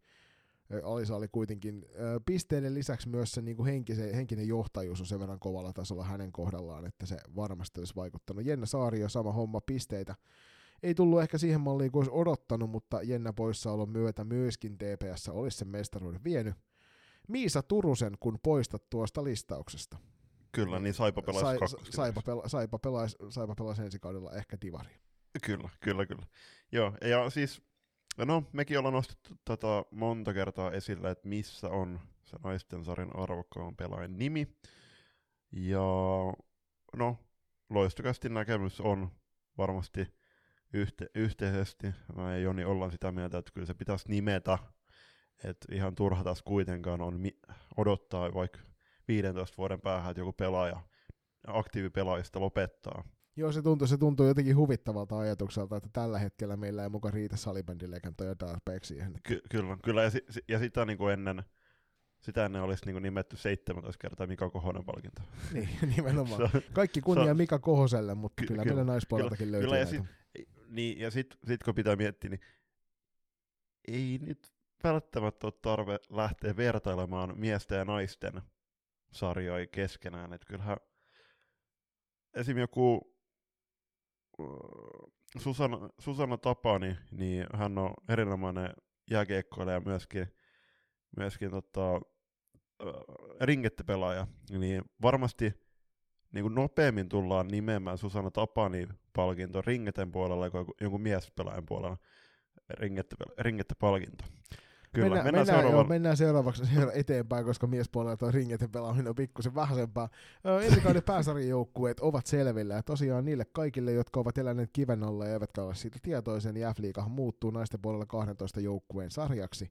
Tuolta F-liigan B-lohkon puolelta siihen neljä joukkuetta nousivat mukaan, ja sitten tuo naisten divari muuttuu pääsarjatasoksi, eli tässä suhteessa siirrymme samanlaiseen sarjajärjestelmään kuin tuolla miesten puolella. Joo, joo, ja dikkaan kyllä tosta, että se on naisten divari nime- nimellä. Niin kuin toi miesten. Ja to, toi, toki on huvittava, että tuossa on miesten divari, kun eikö se ole insidivari vielä ensi kaudellakin? On, ja siis näitähän ei pitänyt miesten F-liigaa eikä naisten F-liigaa niinku erikseen mainostaa, että ne on miesten tai naisten, mutta niin on vaan tässäkin uutisessa nimetty ne noiden mukaan. Mm, Kyllä. Siis jokainen nyt tietää F-liigan joukkueet ensi kaudella, niin ei niitä lähdetä heittämään eikä mainitsemaan, mutta naisten divarista... No kyllä me hei, mainitaan kaudella- nyt sen verran kuitenkin, että OIF Velhot O2 Jyväskylä ja Saipa nousi sieltä B-lohkon puolelta. Kyllä, tuohon. ja KV ei pudonnut. Ja KV ei pudonnut. Kyllä. Naisten divarissa pelaa kymmenen erinomaisen hienoa joukkuetta. Jokerit Helsingistä, Pirkkalan Pirkat, Helsingin United, Blue Fox, Haukiputaan Heitto, Norten Stars, LASP, New Stars, SPS Virmo Akatemia sekä SP Nivala. Näistä ehkä isoimpana yllätyksenä tuo SP Nivalan selviäminen tähän Divarin puolelle. Todella hieno yllätys ja mä toivon, että Divari tullaan näkemään naisten puolella samanlaisena sarjana kuin miesten puolella. Eli niin, että siellä on, on nähdään näitä pienempien kaupunkien joukkueita nostamassa itseään ylöspäin. Ja mikäli tuo miesten Divarin puoli, puoli kiinnostaa, niin eikö se kelpaako piste podcast on, niin se on aika Kyllä. hyvä paikka käydä kuuntelemassa. Siellä saat miesten Divarista kiinni, että siitä vaan jollekin vinkki, että kannattaisi ehkä naisten Divarin puolesta jonkun tehdä samalla tavalla töitä, ettei loistokästi tarvitse kaikkea kunniaa kantaa selässään. Joo, ja ehkä tähän niin kuin mainittakoon, että ensi kaudella niin totta kai hommat suurenee, mutta myöskin ehkä nämä tietyt sarjat muuttuu vähän ja ehkä joku sarja poistuukin. En tiedä kokonaan, mutta ehkä jäähypenkille, niin, niin kuin toi valokeilassakin sarja. Ää, mutta siis ehdottomasti, jos haluatte tehdä esimerkiksi naisten divarista jotain podcastia, niin tehkää ihmeessä. Mutta jos te ette halua tai ehi, ja haluatte kuitenkin kuulla siitä, niin laittakaa palautetta loistakas.com. Just näin, just näin. Mutta joo, siinä tosiaan pääsarjan joukkueet naisten puolella ensi kaudeksi. Siirrytään uutisissa eteenpäin. Kolmas uutinen. Maajoukkuettien uudelle toimintakaudelle nimettiin kahdeksan seuraa. Ja tässähän nyt, tää on kaksivuotisjaksoja aina, aina ja nyt toukokuussa 2023 alkaa tuo seuraava jakso ja sinne tosiaan kahdeksan, uutta, kahdeksan yhteistyöseuraa nimettiin. Tyttöjen osalta toiminta siirtyy kaikissa ikäluokissa T14, T16, T18 United-muotoiseen toimintaan, eli tyttöjen puolella jatkossa ei tulla noita yhteistyöseuroja näkemään. Mä sanon sen verran, että mun mielestä on hyvä juttu. On, on, koska nyt ne on ollut aika lailla ne samat seurat joka ikinen vuosi, ja On, nyt on, on, ja niin siis- todettu, että ei sieltä välttämättä ihan niin paljon ole irti saatu kuin mitä siihen kustannuksiin nähden olisi pitänyt saada. Ni- Nimenomaan, nimenomaan ja se, että kaikki kunnia esim. eräviikingit Classic-joukkueille, niin eihän niillä ollut esim. tuossa T14-sarjassa palaakaan tuossa Winter Cupissa, kun olin katsomassa siellä. Ja okei, se on varmasti kuitenkin antaa paljon enemmän kuin ottaa joukkueelta, että siellä on sitä yhdessäoloa Erikkilän lo, loistopuitteissa, mutta ehkä se on parempi myöskin näiden, näiden joukkueiden pelaajien kannalta, että he, he, ne parhaimmat valitaan sitten jatkossa sinne maajoukkuettien Unitedin joukkueisiin ja saavat sit, sitä myöten okay, no, tutustua uusiin pelaajiin ja sitten myöskin haasta, haastettua itseään sitten muiden, joukku, muiden joukkueiden pelaajien kanssa. Miikka Lamu, joka toimii pelaajakehityksen ja valmennusosaamisen kehityspäällikkönä, on yhteispalkattuna tuolla Erkkilä, Ur- Erkkilä urheiluopistolla ja Salibändiliitolla, niin sanoi, että tyttöjen tähän yhteistyö, yhteistyöseurojen toiminnan olemattomuuteen, niin se johtuu tuosta tyttöpelaajien määrästä. Mä ymmärrän, että T18 ikäluokassa, mutta mä väitän, että T14 tai T16 ikäluokassa niitä yhteistyöseuroja olisi kyllä ollut olemassa. Eli Olisiko tässä tehty nyt sit tulevaisuutta linjaava päätös siitä, että koska nuo ikäluokat tulee tuosta pienenemään, niin nyt kun se tehdään ajoissa, niin se mahdollistaa edelleenkin sitten se toiminnan jatkumisen siellä siinä muodossa, että, että just nimenomaan ne parhaat pelaajat nähdään United-joukkueessa. Seuraavan tulee toi Future Stars-turnaus Erkkilässä, ää, ja sinne on valittu Suomelta erinomainen joukkue, ja kolmen päivän aikana Suomi kohtaa kahdesti Sveitsin U17 ja Saksan U19 maajoukkueet, ja tämähän siis pelataan 21. ja 23.4. eli tulevana viikolla. Joo, Lasse Korhonen päävalmentaja, terkkuja vaan Lasselle, hänet tossa tör, häneen törmäsin tuossa Black Boxin kentän laidalla tuon voitetun välierän jälkeen, juteltiin siinä hetki, niin Valintaprosessista Lasse sen verran sanoi, että pelaajavalinnat ovat valmennukselle samaan aikaan mukavaa, mutta myös ikävää, kun myös monia hyviä pelaajia joudutaan jättämään ulkopuolelle. Se on osa tätä prosessia.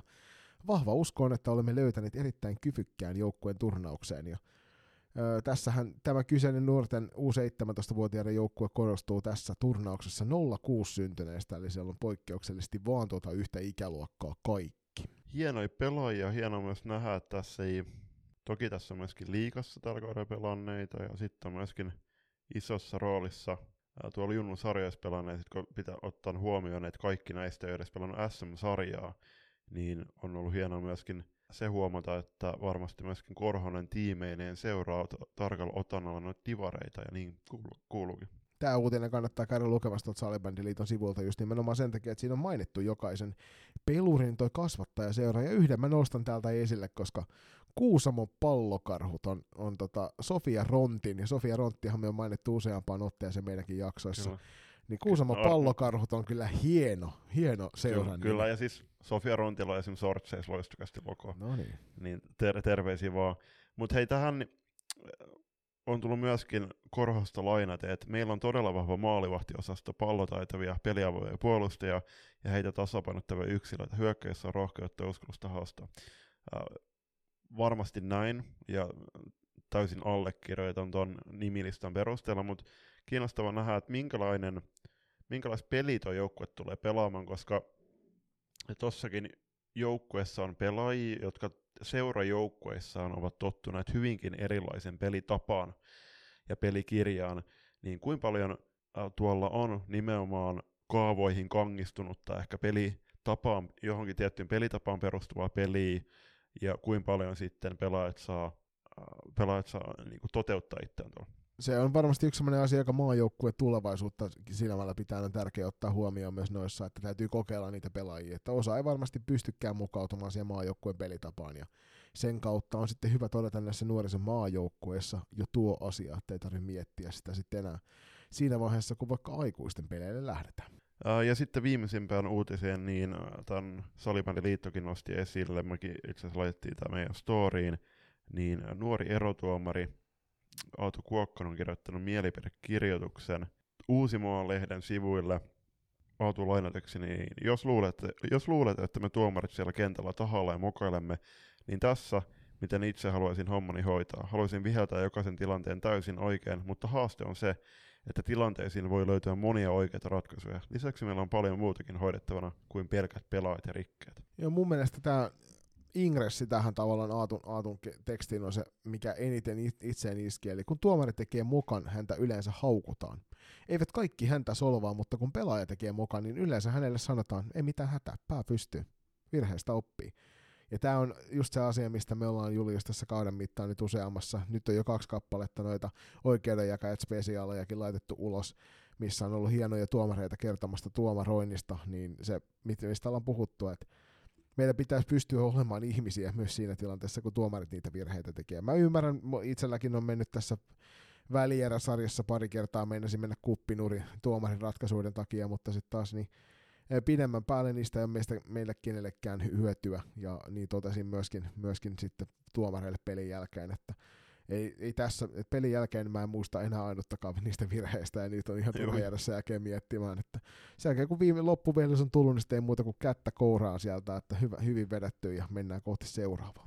Just näin, ja siis oikeasti se on, se on ihan mielettömän hyvä fiilis tulee siitä, että kun pelin jälkeen käy kiittämässä niitä vastapuolen toimareita, mutta käy myöskin heittämässä läpyt ja kättelemässä esim- esimerkiksi noin tuomarit, niin se on siis todella hienoa, ja kun tietää sen, että kyllä he arvostaa tosi paljon sitä palautetta, ja totta kai kritiikkiäkin, mutta se, että menee, menee sanomaan, että joo, että hei, hyvin vihelletty, ja ei, ei haittaa vaikka tuo yksi tilanne, että oltiin siitä eri mieltä, mutta hei, hyvin, hyvin, hyvin vihelletty ja jatkakaa samaa mallia, koska ei nyt tuomareja ole liikaa, ja he tulee sieltä ihan puhtaasti omasta halustaan ja todella pienellä korvauksella mahdollistamaan nuo ottelut, niin hyvä tuomarit ja todellakin loistokasta myöskin jatkossa todella eh, niin kuin ehdottomasti nostaa esille erotuomareiden sanaa ja sanomaa. Täytyy tässä vielä erikseen mainita iso shoutoutti tänne Salibändiliiton puolelle tästä ö, kuvituskuvan valinnasta siinä meidänkin hyvin tun, tun, tunnitse, tuntema salibändituomari niin näyttää ojentavan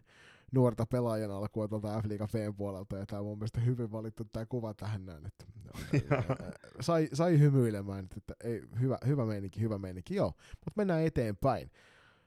Siinä oli itse asiassa meidän viimeinen, viimeinen uutisosio, ja itse asiassa nyt kun kausi lähestyy, niin haluaisin tässä jokaista teitä muistuttaa siitä, että kuulijakysymyksien määrä on nyt hyvä pikkuhiljaa ruveta lisäilemään, koska me mielellämme niihin vastaillaan, spekuloidaan sitten omaa elämäämme tai jotain muuta salibändiasioita, niin olisi kiva, kiva niitä saada tässä pikkuhiljaa enemmän, kun salibändiaiheet rupeavat kuolemaan ennen kesätaukoa.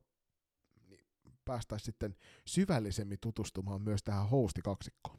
Juuri näin, ja siis kyllähän tässä pari vuoden aikana niin kuulijakyssäri on tullut niin kuin, tosi hyvä, hyvä määrä, mutta ehdottomasti siis laitelkaa tulemaan niitä ihmeessä myöskin ihan näiden storien ulkopuolelle, että pari kertaa tulee, tulee heitetty se kysymysboksi nauhoitus viikolla tyyliin, niin siis ympäri vuorokauden voi laittaa palautteet loistukas.com tai esim. loistukastin IGDM, tosi hienoja termejä, niin laittakaa sinne tulemaan, vastataan mielellään kysymyksiin, mutta sieltä on tullut yksi erinomainen kysymys. Toki pari noista kuulijakysymyksistä on ripoteltu tähän jaksoon muuta. Otetaanko Julppa kuulijakysymys ihan viimeisenä ja käydään läpi ensin tuo siirtonurkkaus ja päästään sitten päättämään kuulijakysymyksellä meidän jakso. Sopii vallan mainiosti. Eli hypätään seuraavaksi tuonne aina niin kiinnostavaan siirtonurkkaukseen. Ja nyt on myöskin pääkallon palsta päässyt sitten suut heittämään ulospäin tietoa siitä, ja olenko Julius täysin väärässä, jos, jos kysyn, että, tai muistan, että siltä se Joeli sinukin lähestyi tässä asiassa ja kysyi, että onko sulla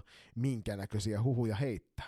No näin pääsi tapahtumaan, kiitoksia vaan Joelille viestistä, ja Toki Loistokästillä on omat lähteensä ja niitä lähteä otetaan mielellä lisää, eli laittakaa meillekin näitä siirtohuhuja liittyen F-liigaan tai ulkomaihin. Osoitteeseen palautetta loistokas.com tai just IG ja DM, DM, että ihan siis luottamuksella niin me tullaan ne kaikki huhut käsittelemään nimettöminä, eli ei tulla paljastamaan mitään lähdettä, eli ettei joudu edes vastuuseen siitä, että jos paljastatte jonkun mehevän huhun, ja kuten sanottu, niin salibändin huhut ja ne pelaajahuhut, niin ne ehdottomasti kuuluu tähän kevääseen kesään. Niin ja se on tärkeää muistaa, just niin kuin Julistossa painotti sanaa huhut, niin nämä eivät ole varmistettuja totuuksia mistään lähteestä, vaan päinvastoin nämä on nimenomaan semmoisia asioita, mitä meille on tuolta käytäviltä saatanut kuulla tai jostain on luettu. Ja sitä kautta heitellään näitä esille, koska nämä on ainakin itsellessä kaikkein mielenkiintoisin osa tätä no, nojatuoli manageriosuutta. Lähdetään Tepsistä liikkeelle ja siellä huhutaan tulijana Laura Mannista – Porvoon salibändiseuran suunnasta, ja suunniltaan Laurahan itse asiassa huhuttiin jo viime kaudeksi Tepsiin. Joo, tässä niin kuin mä sulle kysyin ensimmäisenä, että kuka sieltä siirtyy sivuun, onko joko lähdössä tai lopettamassa mahdollisesti, koska TPSn puolustus on muuten kyllä aika täynnä. Mannisen Laura toki varmasti mielellään vastaan otetaan joka suuntaan, mutta nyt täytyy sanoa, että en, en näe tällä hetkellä niin suurta aukkoa, että siihen Laura Mannisen kokoista pelaajaa tarvii tuoda.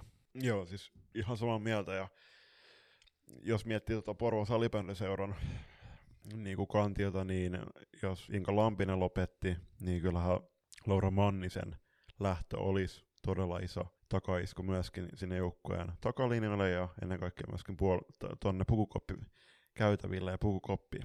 TPSstä muita mainintoja, niin tosiaan Ella Alko Salmisen toinen ura päättyi nyt ja sieltä tuli Aki Vilanderi sitten haastattelussa sanoi, että Tellan ura loppuu nyt tähän lopullisesti. Lupasin hänelle, että hän pääsee pokaalia nostamaan Tepsissä ja näin kävi.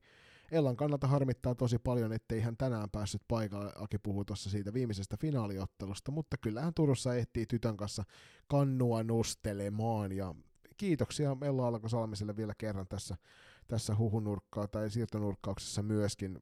Oli uskomattoman upeaa nähdä sut kaudella, tällä kaudella pela, pelitoimissa ja siitä toivon mukaan moni nuori pelaaja ottaa oppia.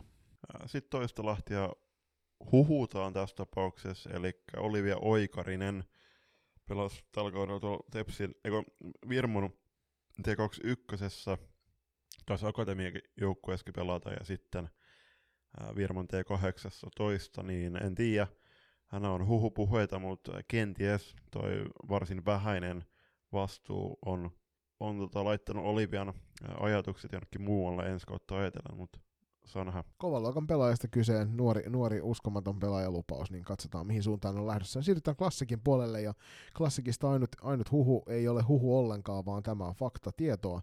Alisa Pöllänen lopettaa uransa ja tämä on myös kova isku suomalaiselle naissalibändille. Alisa Pöllänen on ehdottomasti niitä suurimpia roolihahmoja, suurimpia persoonoita tämän lajin parissa, mutta nyt, nyt jossain vaiheessa työkiireet ja muut kiireet rupeavat viemään sitten kentältä poispäin näitä meidän naislegendoja. Näin tällä kertaa nyt Alisa Pölläsen kohdalla ja ei muuta kuin isoa kiitosta Alpo 94 tuosta kaikista menneistä vuosista on ollut uskomattoman hienoa seurata sun uraa ja toivotaan, että nähdään sut jossain kapasiteetissa myöskin liikakentillä sitten uudemman kerran. Hyviä eläkepäiviä Alpo 94.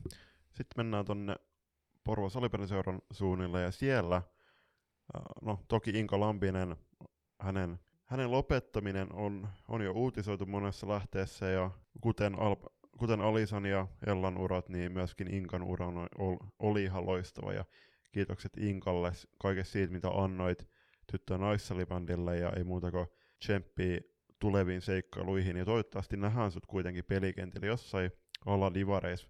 Meidän tuolla naisten kakkosdivarissa, niin olisi hauska nähdä, jos me Inka ja kumpparit menis muun muassa tota SPS Rupun legenda sakkiin pöllyttämään. Se on sitten niinku paik- sellainen Suomen, Suomen nousiaisten ryhtityyppinen porukka, jotta.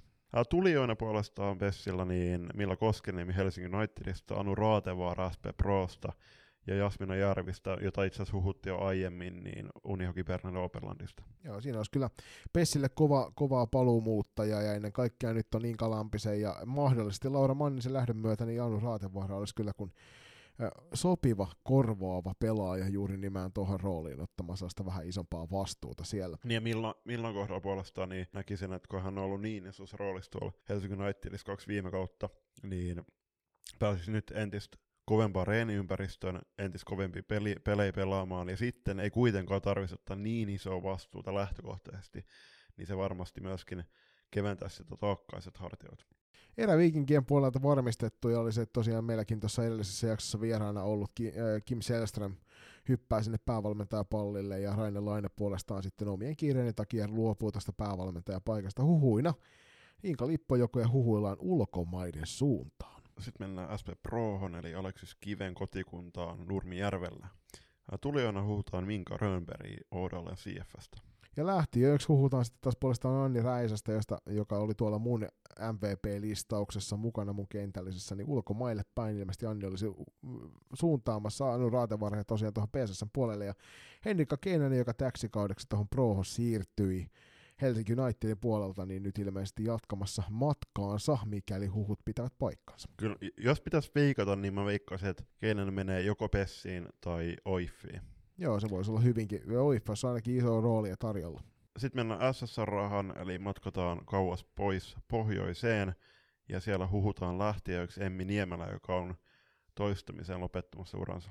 Niemelä Emmiltä hyvä paluu, mutta toki edellisen kerran jo lopettamisen jälkeen niin seuraava lopettamispäätös tulee varmasti pikkusen helpommin siirrytään tuonne Turun toiseen joukkueeseen FPC Loistoon, ja ää, Loisto on ollut tunnettu siitä, että Loisto joka kausi heikkenee, kun vastuunkantajat viedään muiden toimesta, ja nyt ilmeisesti olisi käymässä toisin päin, eli ulkomaan reissuilla viihtyneet vanhat loistolaiset olisivat tekemässä suuressa määrin paluuta, Ulla Valtola Kais Muurasta, Tuulia Lahti Unihokke Berne Roberlandista, Laura Pakarinen samasta suunnasta UBOsta ja Eeva-Maria Heininen Basel Regiosta, niin huhujen mukaan ovat suuntaamassa takaisin loiston paitaan. Ja sen lisäksi tuolta uuden kaupungin uutukaisesta New Starsista, niin Clinta Martin ja Gaba olisi siirtymässä myöskin loiston suuntaan. Poistuvien listalla puolestaan niin Olivia Honkonen, joka tiettävästi on hakenut tuolta Tampereen suunnalta itselleen opiskelijapaikkaa, eli voi olla, että Loisto menettää loistavan puolustajan, mutta tuossa Julius tapahtuu aikamoinen ravistelu, mikäli tämä Loiston vanha ykkönen tuolta paluun tekee. Kyllä, kyllä. Ja sitten kun huhujen mukaan Clara Grönberg olisi jatkamassa uransa, luojan kiitos, terveisiä vaan Kepalle, niin olisi kyllä todella hienoa nähdä tuo Loiston vanha ykkönen yhdessä taas Loiston punapaidoissa. Toki ne sinisetkin on tosi tyylikkäät. Uh, tästä Eva-Maria Heinisen paluusta, niin meidän tietojen mukaan niin soppari olisi allekirjoitettu. Joo, ja tuossa tapauksessa se tarkoittaa sitä, että keskusta, keskusta, joka oli ehkä loistolla se heikoin puoli tällä kaudella, niin olisi nyt sitten kerralla kuntoon laitettu, kun sinne ei tuosta puutu enää mitään muuta kuin, että Iida Mettälä tekisi paluu, mutta näin ei ilmeisesti Kyllä. ole käymässä. Niin, niin siis mitä mä oon kuullut, niin Iida olisi kuitenkin jatkamassa siellä maailman suunnalla, mutta sitten äh, pitäisi aika paljon tulla sopparis äh, vastaan maailmaa. Että ei sekä ihan niinku ruusulla tanssimista siellä Ruottissakaan.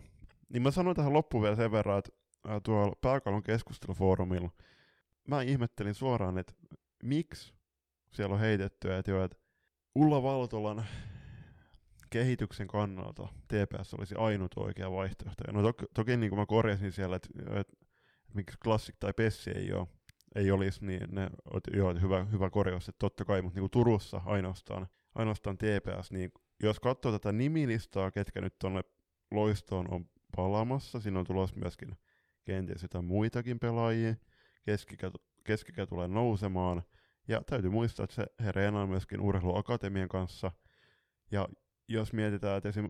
Ulla Valtala pelannut kaksi kautta Ruottissa, niin kyllä ne reenien tasot tulee nousemaan todella, todella paljon ylöspäin.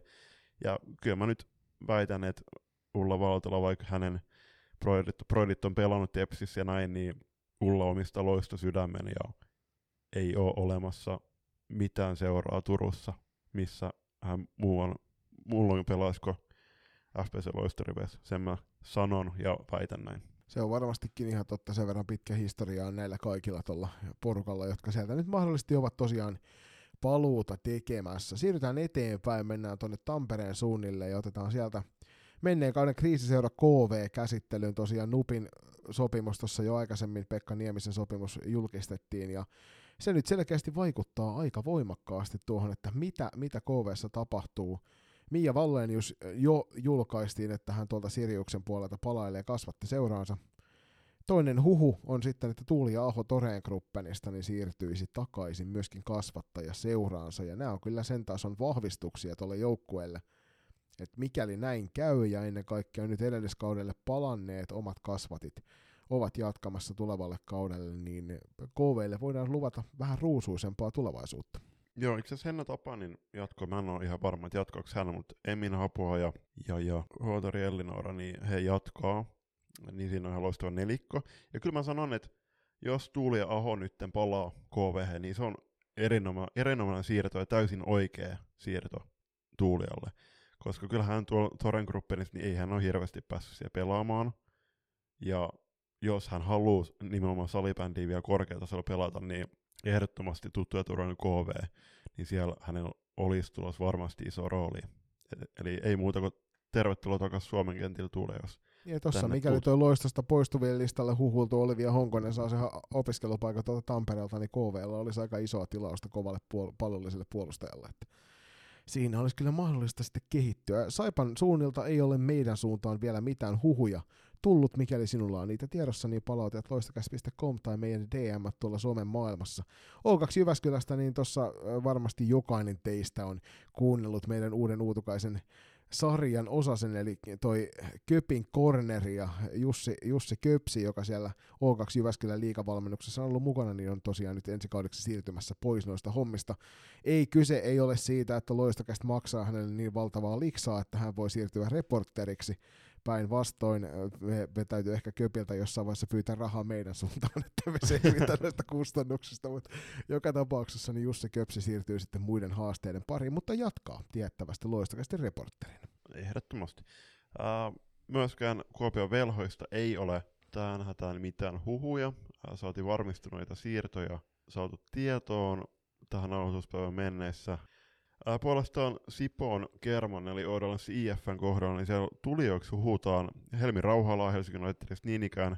No Helsingin Unitedista koko tämä kolmikko, eli Josefina Kettunen sekä Anni Nikkilä olisi suuntaamassa tonne Sipooseen. No Helmi Rauhala ainakin kovan vahvistus varmasti tuossa, ja Josefina Kettunen myöskin hyvä kausi takana tuolla Helsingin Unitedin parissa, niin en, en ihmettele ollenkaan. Lähtevien puolella niin Minka Rönnberg, SP Proho ja Katri Ojala huhuillaan oja, jokereiden puolelle, niin plussan puolelle jäädään vielä tuossa vaiheessa. Joo, joo ja tuohon Helmi Rauhalla, niin jännä nähdä, että jos hän menee sinne, niin mikä on Johanna Järvisen tilanne, koska Kyllä. Järvinen on kuitenkin ollut Järvisen, si- Järvisen siskokset siellä kuitenkin kantaneet sen vastuun. Nyt katsotaan sitten, että minkä näköinen kolmipäinen veskarihirviö sinne on muodostumassa. Se oli siirtynurkkaus tällä kertaa. Kiitoksia kaikille, jotka olette laittaneet huhuja tähän mennessä. Laittakaa ihmeessä tulemaan kaikki kaikki huhupuheita, mitä halli käytäviltä ja hallien edusti, edustoilta ja kahviloista satuttekaan kuulemaan, koska nämä pelaajahuhut ja muutenkin tämä siirtoikkuna kevään ja kesän aikana, niin se on oikeasti no ainakin meille todella mielenkiintoista ja lisää aina sitä odotusta myöskin alkavaa liikakautta ajatellen. Ja käykää osallistumassa keskusteluun myös tuolla pääkallon keskustelupalstalla. Siellä toi siirtoikkuna nyt, kun tämä siirto, toi huhumaa on avattu, niin sinne kannattaa ehdottomasti käydä keskustelun laittamassa oma lusikkaansa soppaan ja hämmentämässä vähän vaikka sitä naapurin velliä, jos oikein pahakseen pistää sillä sitä kautta saadaan sitten mukavaa keskustelua aikaan myös siellä. Ja hei, sen verran muistutan vielä tästä pääkallon keskustelupalstasta, että siellähän on myöskin tyttöjunioreilla oma keskusteluosio, eli T16, T18, T21 löytyy sieltä, niin käykää sinne ihmeessä kirjoittamassa, että muistakaan kyseessä junioriurheilu, niin kirjoitetaan positiivisessa hengessä, spekuloidaan, kannustetaan ja pidetään siellä sellainen hyvä, hu- hyvä huumori yllä, niistä kautta varmasti jokainen niitä juttuja lukeva juniorikin saa omaa tekemisessä vähän lisää pontta. Juuri näin. Ja sitten mennään tähän kuulee kysymyksen pari, jolla on hyvä hyvä päättää tämäkin jakso. Eli ehdoton puheenaihe, mitä tekee mestarit ensi kaudella, eli millaisia suunnitelmia on niin salibändin osalta kuin muutenkin? Öö, mun mielestä mestarit lopetti jo kauan aikaa sitten, ainakin Kirill Papitsin on myöskin siirtynyt ajasta iäisyyteen, että sinällään tämä keskustelu on kohtalaisen turha. Öö, eikä siis tässä, tässä nyt ei kumpikaan ole edes mestari, että mulla, toisen, mulla on mahdollisuus voittaa SM no, ei, ja Juliuksella ei, ei. on mahdollisuus voittaa alueen mestaruus. Ei, niin, ja vielä siis, meistä ei, kumpikaan ei ole mestari. Hei, toi oli loukkaus. Mä oon kesäkauden Suomestari. No niin, kuinka monta, kuinka monta mitallia sä sait siitä? Uh, y- yhden, joka näyttää jotain piirimestaruusmitalia. loista, loista, loistakapi virallinen mitalli, kyllä.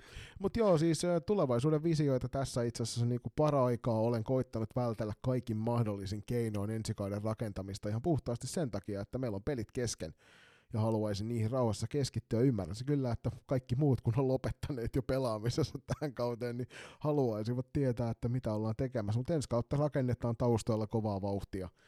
Ollaan hyvää settiä luomassa tuossa junioripuolella meidän seurassa ja uskon, uskon vankasti siihen, että tulevaisuus on entistä kirkkaampi, ainakin ennusmerkit on siihen hyvät, ja sen kautta tietysti nyt on ensi syksynä pitäisi tuo koulu saada päätökseen pikkuhiljaa, nyt lähden tuosta työharjoitteluun lacrosse puolelle, opit, opiskellaan vähän uutta lajia ja päästään sinne myöskin meidän tyttöjen kanssa viilettämään. Sitten tietysti pitää koittaa olla jonkinasteinen isähahmo tuolle omalle tyttärelle tässä. Et näistä aika pitkälti menee, että lähdetään koulun loppua valmistelemaan, sitten koitetaan iskeä jalkaa oven väliin johonkin tuonne mediapuolelle. Et mikäli sulla on tarvetta mediapuolen moni, moniosaajalle, niin ei muuta kuin tähän suuntaan viestiä. Ainakin kaikki äänialan työskentely kiinnostaa kovasti. Mitäs Julppa? Niin, no tuun FPC Turun riveissä ja väreissä ensi kauden valmentamaan ja olen ylpeä siitä. Joukkue paljastettakoon myöhemmin, koska se ei ole itsellekään selvää tässä vaiheessa. Sen lisäksi niin siis purjehduskausi, se jatkuu mulla ja se jatkuu myös ensi syksyllä ja talvella. Ja katsotaan, jos ko- koulupaikan. on toki nyt valmist- valmistautunut siihen myöskin, että, että, että kun on ollut noita omia mielenterveyshaasteita, jossa on, joita on myöskin kirjoittanut vähän auki tonne sosiaalisen mediaan ja näin, niin nyt kun on hyvin niin kuin tasapainoinen tilanne ja on, on, on, on tosi niin kuin iloinen siitä, että mitä on omien pään sisällä käytyjen kamppailuiden suhteen niin kuin käynyt niitä vastaan ja niitä voittanut, niin ei se nyt mikään maailman loppu, että vaikka en saiskaan nyt opiskelupaikkaa, koska mä oon niin kuin valmis ehdottomasti tekee hommia sitten täysillä, että seuraavan kevään valmistuu, niin tässä on semmoisia haaveita, että säästäisi, säästäisi rahaa nyt, että sitten ensi kaudeksi ostaisi omaa purjeveneen. Ja hei, jos mikäli kaipaatte sinne kirjoittelevaa journalistia, niin ottakaa Juliuksen suuntaan yhteyttä. Että Kyllä. Sovitaan, sovitaan sopiva hinta per sana, niin Julius kirjoittaa. Ja kiitos kaikille, jotka kuuntelitte tämänkin jakson ihan loppuun saakka. Tämmöinen vajaan kahden tunnin setti saatiin tällä kertaa työstettyä teille. Ja jos tyk- tykkäsitte tästä jaksosta, niin heittäkää jakoon sosiaalisessa mediassa joukkueiden WhatsApp-ryhmiin, you name it.